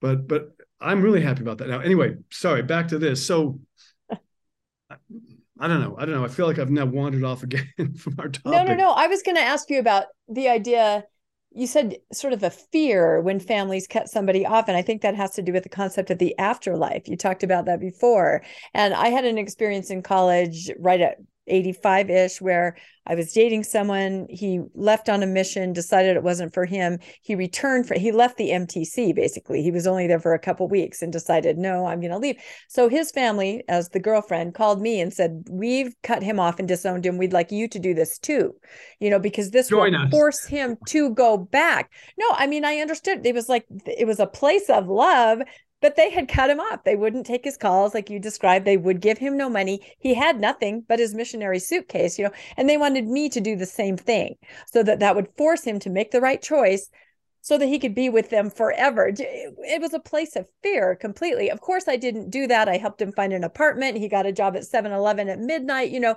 he's still active in the church. You know, he's since reconciled with his family and everything. But, but that just struck me. I mean, that was my first real world experience with a family that said, you know, hello, we've cut him off and you should too. I mean, it was just so shocking to me. It helped me kind of solidify my own feelings. I thought I would never do that to anyone, but I understood it was fear fear it's, that it's you know we have to use tough love now because we've got to get him into that you know celestial celestial they, they were basically they were enlisting you in a spiritual intervention yeah right? it was a spiritual intervention. absolutely Yep, yep. If he has nothing, if he's on a park bench, he's going to go the only place he has, and that's the MTC. He'll come to his senses, and then you know, but he's married in the temple. He has children. He's still in the church. They had nothing to worry about. But yeah, that was a real awakening. You know, they even went as far as arranging for us to go talk to a general authority who yelled at us from his, you know, to try to get us back into, you know, it was a big deal, a pivotal event, I would say, in my life. I've talked about it several times. Our viewers and listeners will know, but, but I do think there's that fear. If you believe in that afterlife, like you said, and you're not going to be there with with your family, that's the devastation. That's the ultimate, you know, just devastation in everyone's life. So, I don't know. Maybe talk a little bit about that. I, to me, well, that's a big, big reality. To, to, bring it around to where we started with what Landon said about, you know, I said fear or love. And to me, the yeah. love is something that's easy to cultivate and where you can cultivate through individual relationships, ground up. Fear is a much easier byproduct of organizational thinking and decision making because it's executive action, it's from a top to control. Power in people's lives is always about lateral control, how to do it. But only the wisest people understand that more power doesn't make you happy. Donald Trump thinks it does business leaders think it do. Military people sometimes think it do it does. But it doesn't. Power is about letting go. It's like if you're a good teacher with my students my job is to empower them to oppose me not to be like me. My job is to empower them to be independent thinkers. If they choose to agree with me that's their choice. But it's just as good an outcome and it's a more obviously successful outcome if i teach them. And what they take away is that i don't have to agree with pingree at all right? That that that's what you want, and that's not what happens in the church. And so, at oh, least not, not, at all. Usually, no. And so, so me, the sorry, go ahead, Landon. I, I was going to say, what a great thought, because yeah, yeah that's church amazing. is all about power. Um, and you you just really nailed it. That really life is all about empowering, not not gaining power, but empowering others. That's what that's what it is, and and that was a big shift in my teaching career when I realized that that you know my my model when I was at BYU was there were teachers I had who were fascinating and smart, and I just wanted to be like them. And they had all these kind of, you know, uh, devotees, followers. Gene had a million of them, but he never, you know, but and I realized that I was could be very charismatic in a classroom, and a lot of students were just like, "Hey, Pingree, I want to be like him." Because anyone who's taught, if they're honest, knows teaching is like performance; it's theater, and you go in there and you're on, and you have to own that. It's great that the, the, the rush is awesome, but you've got to take responsibility for it. And at a certain point, I thought, I have all these students who like me and they want to be like me, but is is that really what's best for them? And I changed, and you know, there's there's a talk that again Wayne Booth gave when he was president of the Modern Language Association, he addresses this and says, you know, our best outcome is that our students oppose us because that's where you're really teaching them because you're empowering them, not yourself. And that is the core of teaching for me. And I think it's kind of the core of relationships. So n- nowadays we talk about power. Power is toxic, power imbalance. No, the, the power is not inherently anything. It can be abused and it can be used for constructive ends. And you know, that's the focus for me is how are you using the power that you have? Because there's not a human being alive that doesn't have some power sometime. And there are plenty who are alive who have massive amounts who use it wisely. Not not very often, but it sometimes happens. And so, you know, I, I just think this choice, I think what's happening right now, this middle layer of ex post formal Mormons is something that only can exist when there are enough people and enough experience and enough outcry and enough stepping up and speaking for yourself that it forces a space that a fully controlling and in charge organization would never permit. Right? The Catholic Church, the Catholic Church changed. Judaism changed, not because it shows that as the wisest pathway, but because organizations are forced to change when it, they realize that they will lose their membership and support if they don't adjust to what that membership needs. And so it is still a strategic decision, but one of the outcomes is positive for individuals. It's why I say this way of thinking to me is the only way to deal with where we are politically. I can't I can't go near sanctioning and supporting so many things that I hear from people on the right politically. But I get I can go and as their neighbor help them fix their fence and take them bread and be nice and have a fun conversation. I can I can get into it and I can find their goodness there too. Like act, you know, declare yourself globally, but act locally think globally, act locally. You got to act locally because that's where this comes from. And to me, churches, come on, where are they acting from? They act from the top down. and that is what, to me, the shift that has happened over these past few years. The good being there's an element of the church that is forced an openness to something. But the bad thing is the church has doubled down in so many ridiculous ways. They've eliminated all these activities that allow people to have a more complex human experience, like church sports, road shows, dance festival. Boys, it's all gone. You know, my yeah, mom says no community whatsoever. at church now, they they have what MIA, what used to be for me. I spent four days yeah, a week. MIA. And believe me, very little of that was theological or doctrinal. No. yeah, MIA no. is now MIA. It's MIA is MIA. That's right. When I was a kid, um, we'd go water skiing. That was MIA. Let's everybody meet at the river. And then they came up with this thing called the priesthood purpose. So every activity had to have that and then it was just a slow death. But mm. I love the concept, and I think post Mormons, former Mormons, ex Mormons, we try to think that you know why can't we leave it alone because we care about everybody in the organization, and sometimes change in a top down organization can only come from the outside as they react to things, and it's almost a joke. You'll see post Mormons really hitting an issue, drawing it to the forefront, suddenly there'll be a change. You know, Sam Young is probably one of the biggest examples of that. You know, protect children, ch- change youth interviews. I mean, that was cause and effect. There's no way that you can't say that didn't have. Of course, he was excommunicated. People have to put their head on the chopping block for that. But people inside can't do that. I know they think they can. I know they try, but it really takes an outsider to come in with a great outcry. So, but it, no, the landscape is completely different. It, like you say, it, it is people who pay that price. I mean, I remember one of the things that was most unsettling to me about the September 7 was half of them were my friends and colleagues at the yeah. 70s. Yes. And I, the only reason this isn't happening to me is because I don't go to any of that stuff. Exactly. It just disappeared. I left. I was, I'm off the map. You know, yeah. you, you it's, it's, amazing what, what happens if you, if you need to make your voice heard, you put it on social media, you can say the so little and get so much trouble. And you can go out yeah. there and not ever talk about it to a Mormon and say much worse things. But if they don't know, they don't care. And yep. And so, you know, something like Maxine no, Hanks tremendously because she oh, paid a price. You know, I know I she did. Yeah, I, I saw that. Um, gosh, you should come. Well, you'll you'll be out of town. You'll be out of the country, but at Sunstone, which is happening the last week of July, the very end of July. Um, I was reading the schedule yesterday because we're Landon and I are going to go for sure. Um, there's a panel um to reunite the September 6th, September 7th, and 7 and you know, have them talk and talk about that era. So I'm like, I got that circled right there for sure. That'll I'm not going to do a Zoom component of any of it. Do you know, I- I, I don't think know. I think there is a Zoom component to it. I was trying to read through that. So, because, oh my gosh, so many good things, but that one right there would be good. I'll find out and I'll let you know because, uh, yeah, that would definitely be, like you said, those were all your best friends at the Seventh East. Well, uh, I was going to say, Lan- Lan- Landon, you can edit this out if you need to, but I'm formally publicly declaring, requesting a Zoom component to Sunstone for people like me who can't be there physically. I want to attend Yes. and comment I on that. agree. There No. I agree. That would be amazing. And I think they are trying because doesn't it say in the schedule, Landon, it says something like, it says something that leads me to believe that they're planning that. So, yeah, they they I'll had. I know during the COVID years and stuff, they were doing so, Yes, some of that. So for I think they may have carried that over. You'll have They'd to. be crazy not to. I mean, to everybody wants to Lindsay and attend. Not find out everybody can be if right there. Yeah.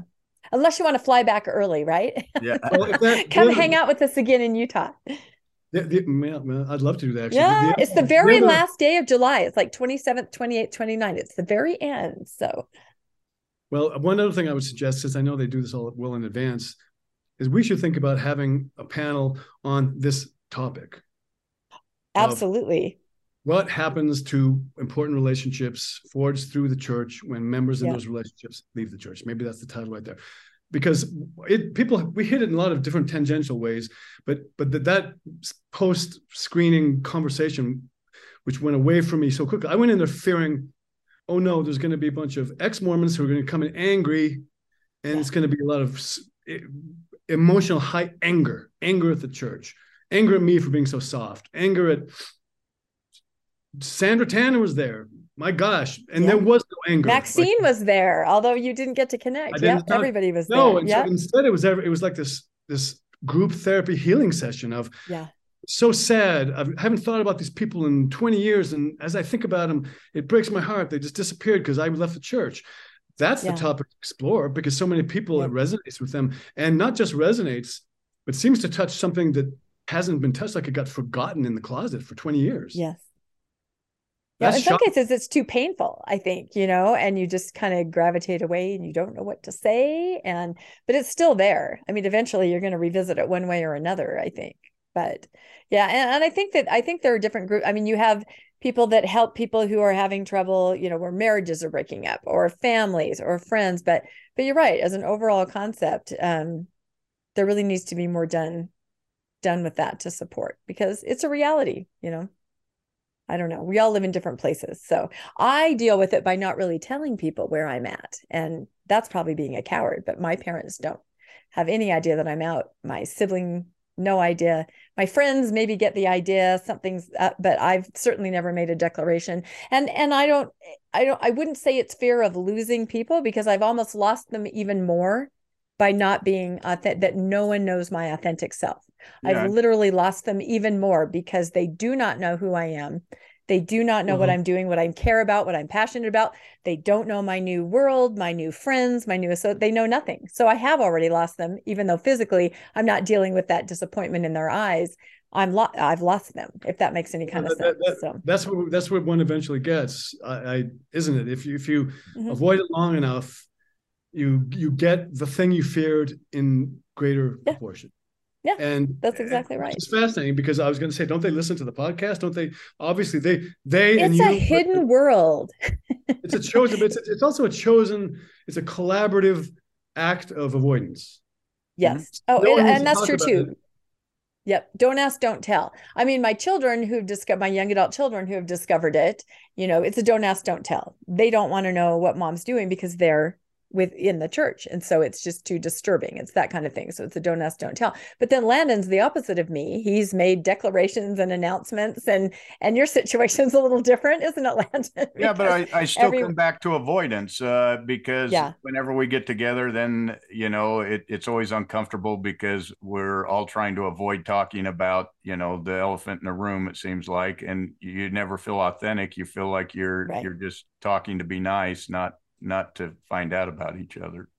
Yeah. And there's a level of avoidance because every family has emotional truths that no one can perfectly and fully address. It just doesn't isn't in us.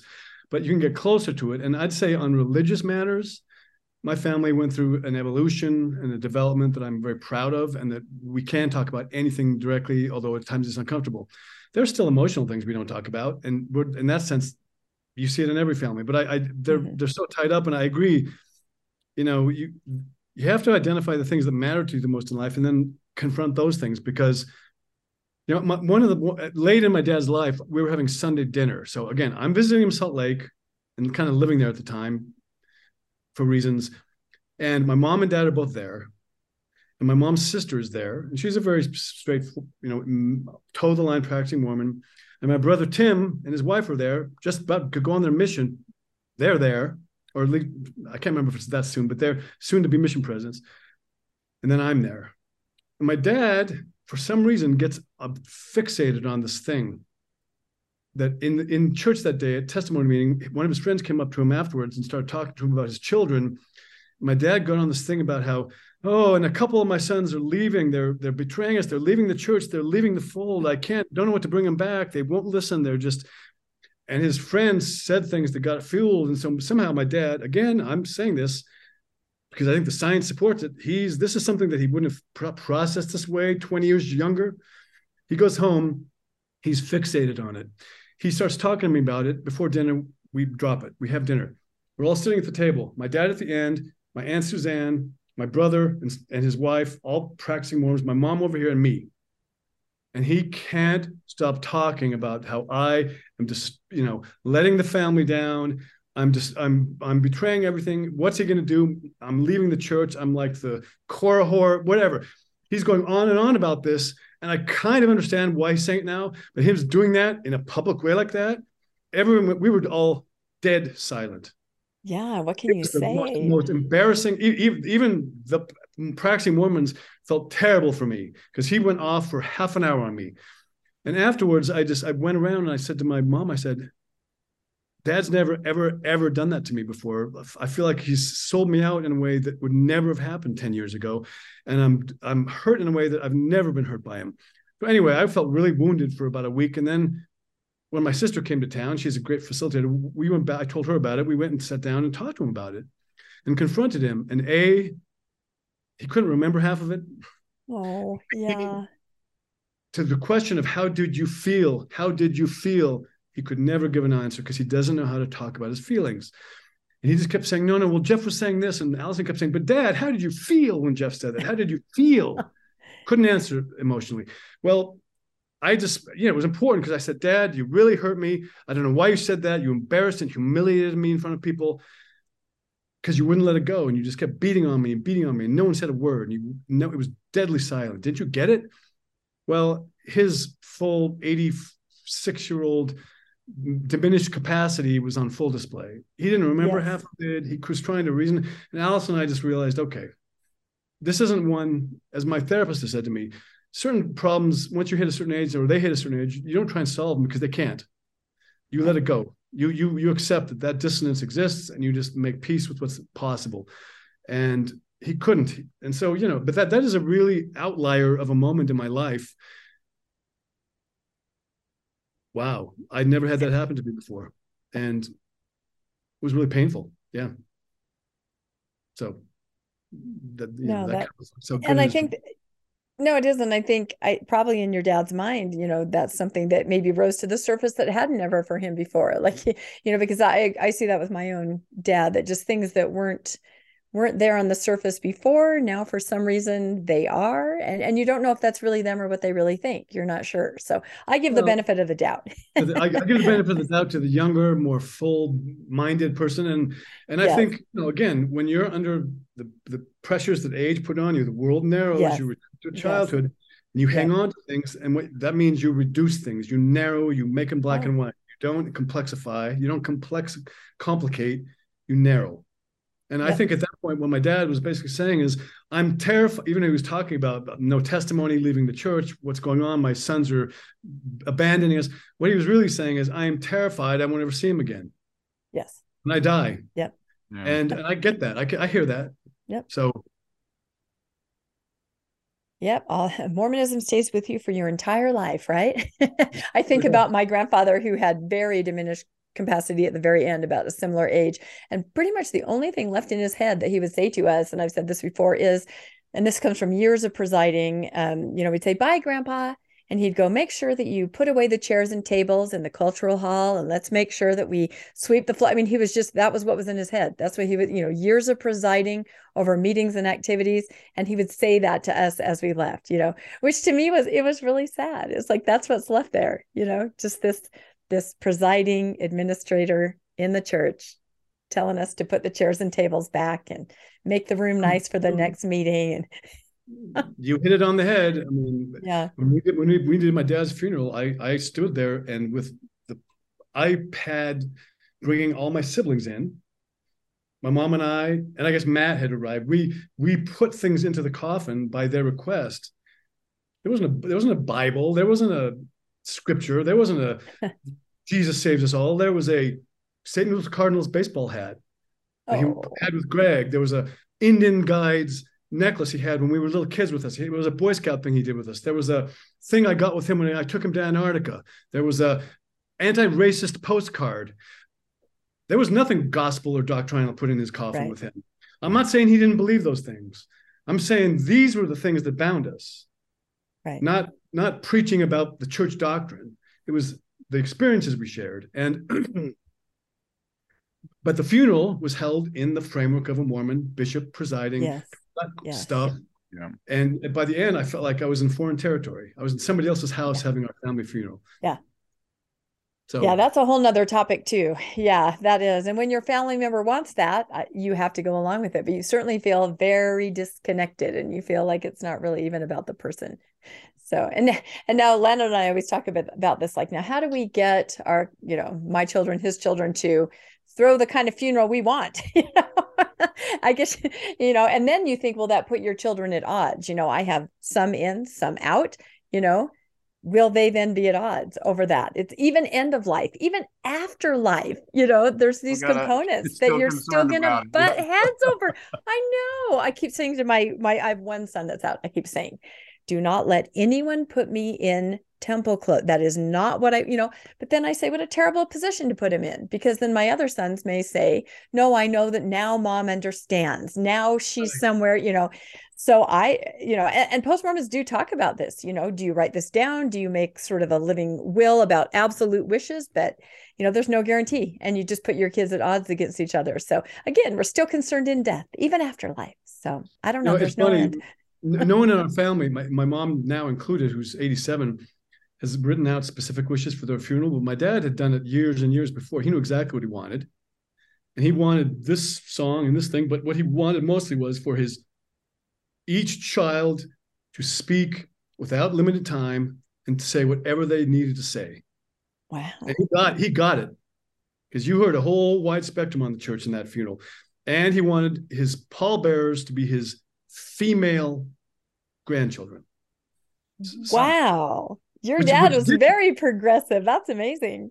He had he had he was he called women assistants as a mission president in Ecuador, and anyway, but but and there weren't all female pallbearers because of COVID, but there were at least a couple. Oh, at least no a couple.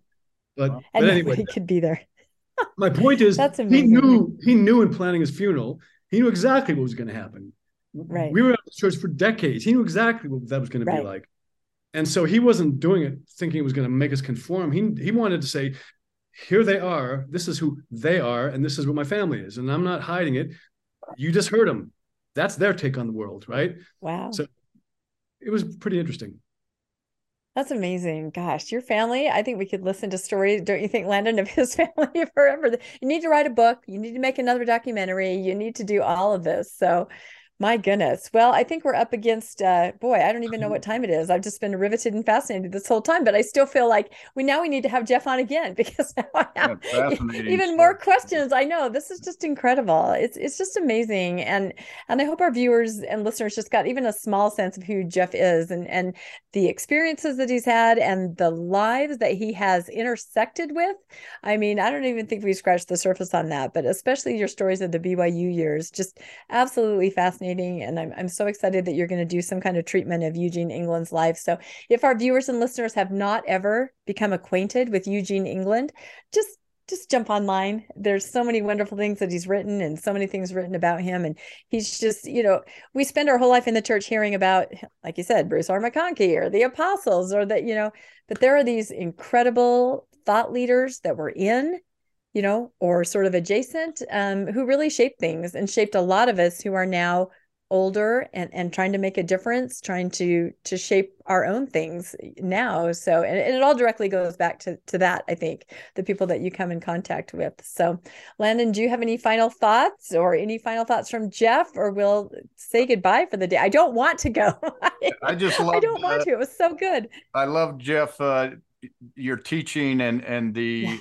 Uh, the the example you just gave you know as, as you were speaking i was sitting there thinking you know as you said your job was to empower your students and not to make them like you. And i boy just that you know the church i mean you didn't make them wear blue shirts and tell them that they shouldn't get married like you and that they you know and just sit and tell them everything that you had done in your life. And and we see that in the church you know you got to dress like this you got to speak like this you've got to act like this you've got to fit this mold. And how beautiful it is to see someone who says i want to empower you to be the best you you can be not the best me that you can be.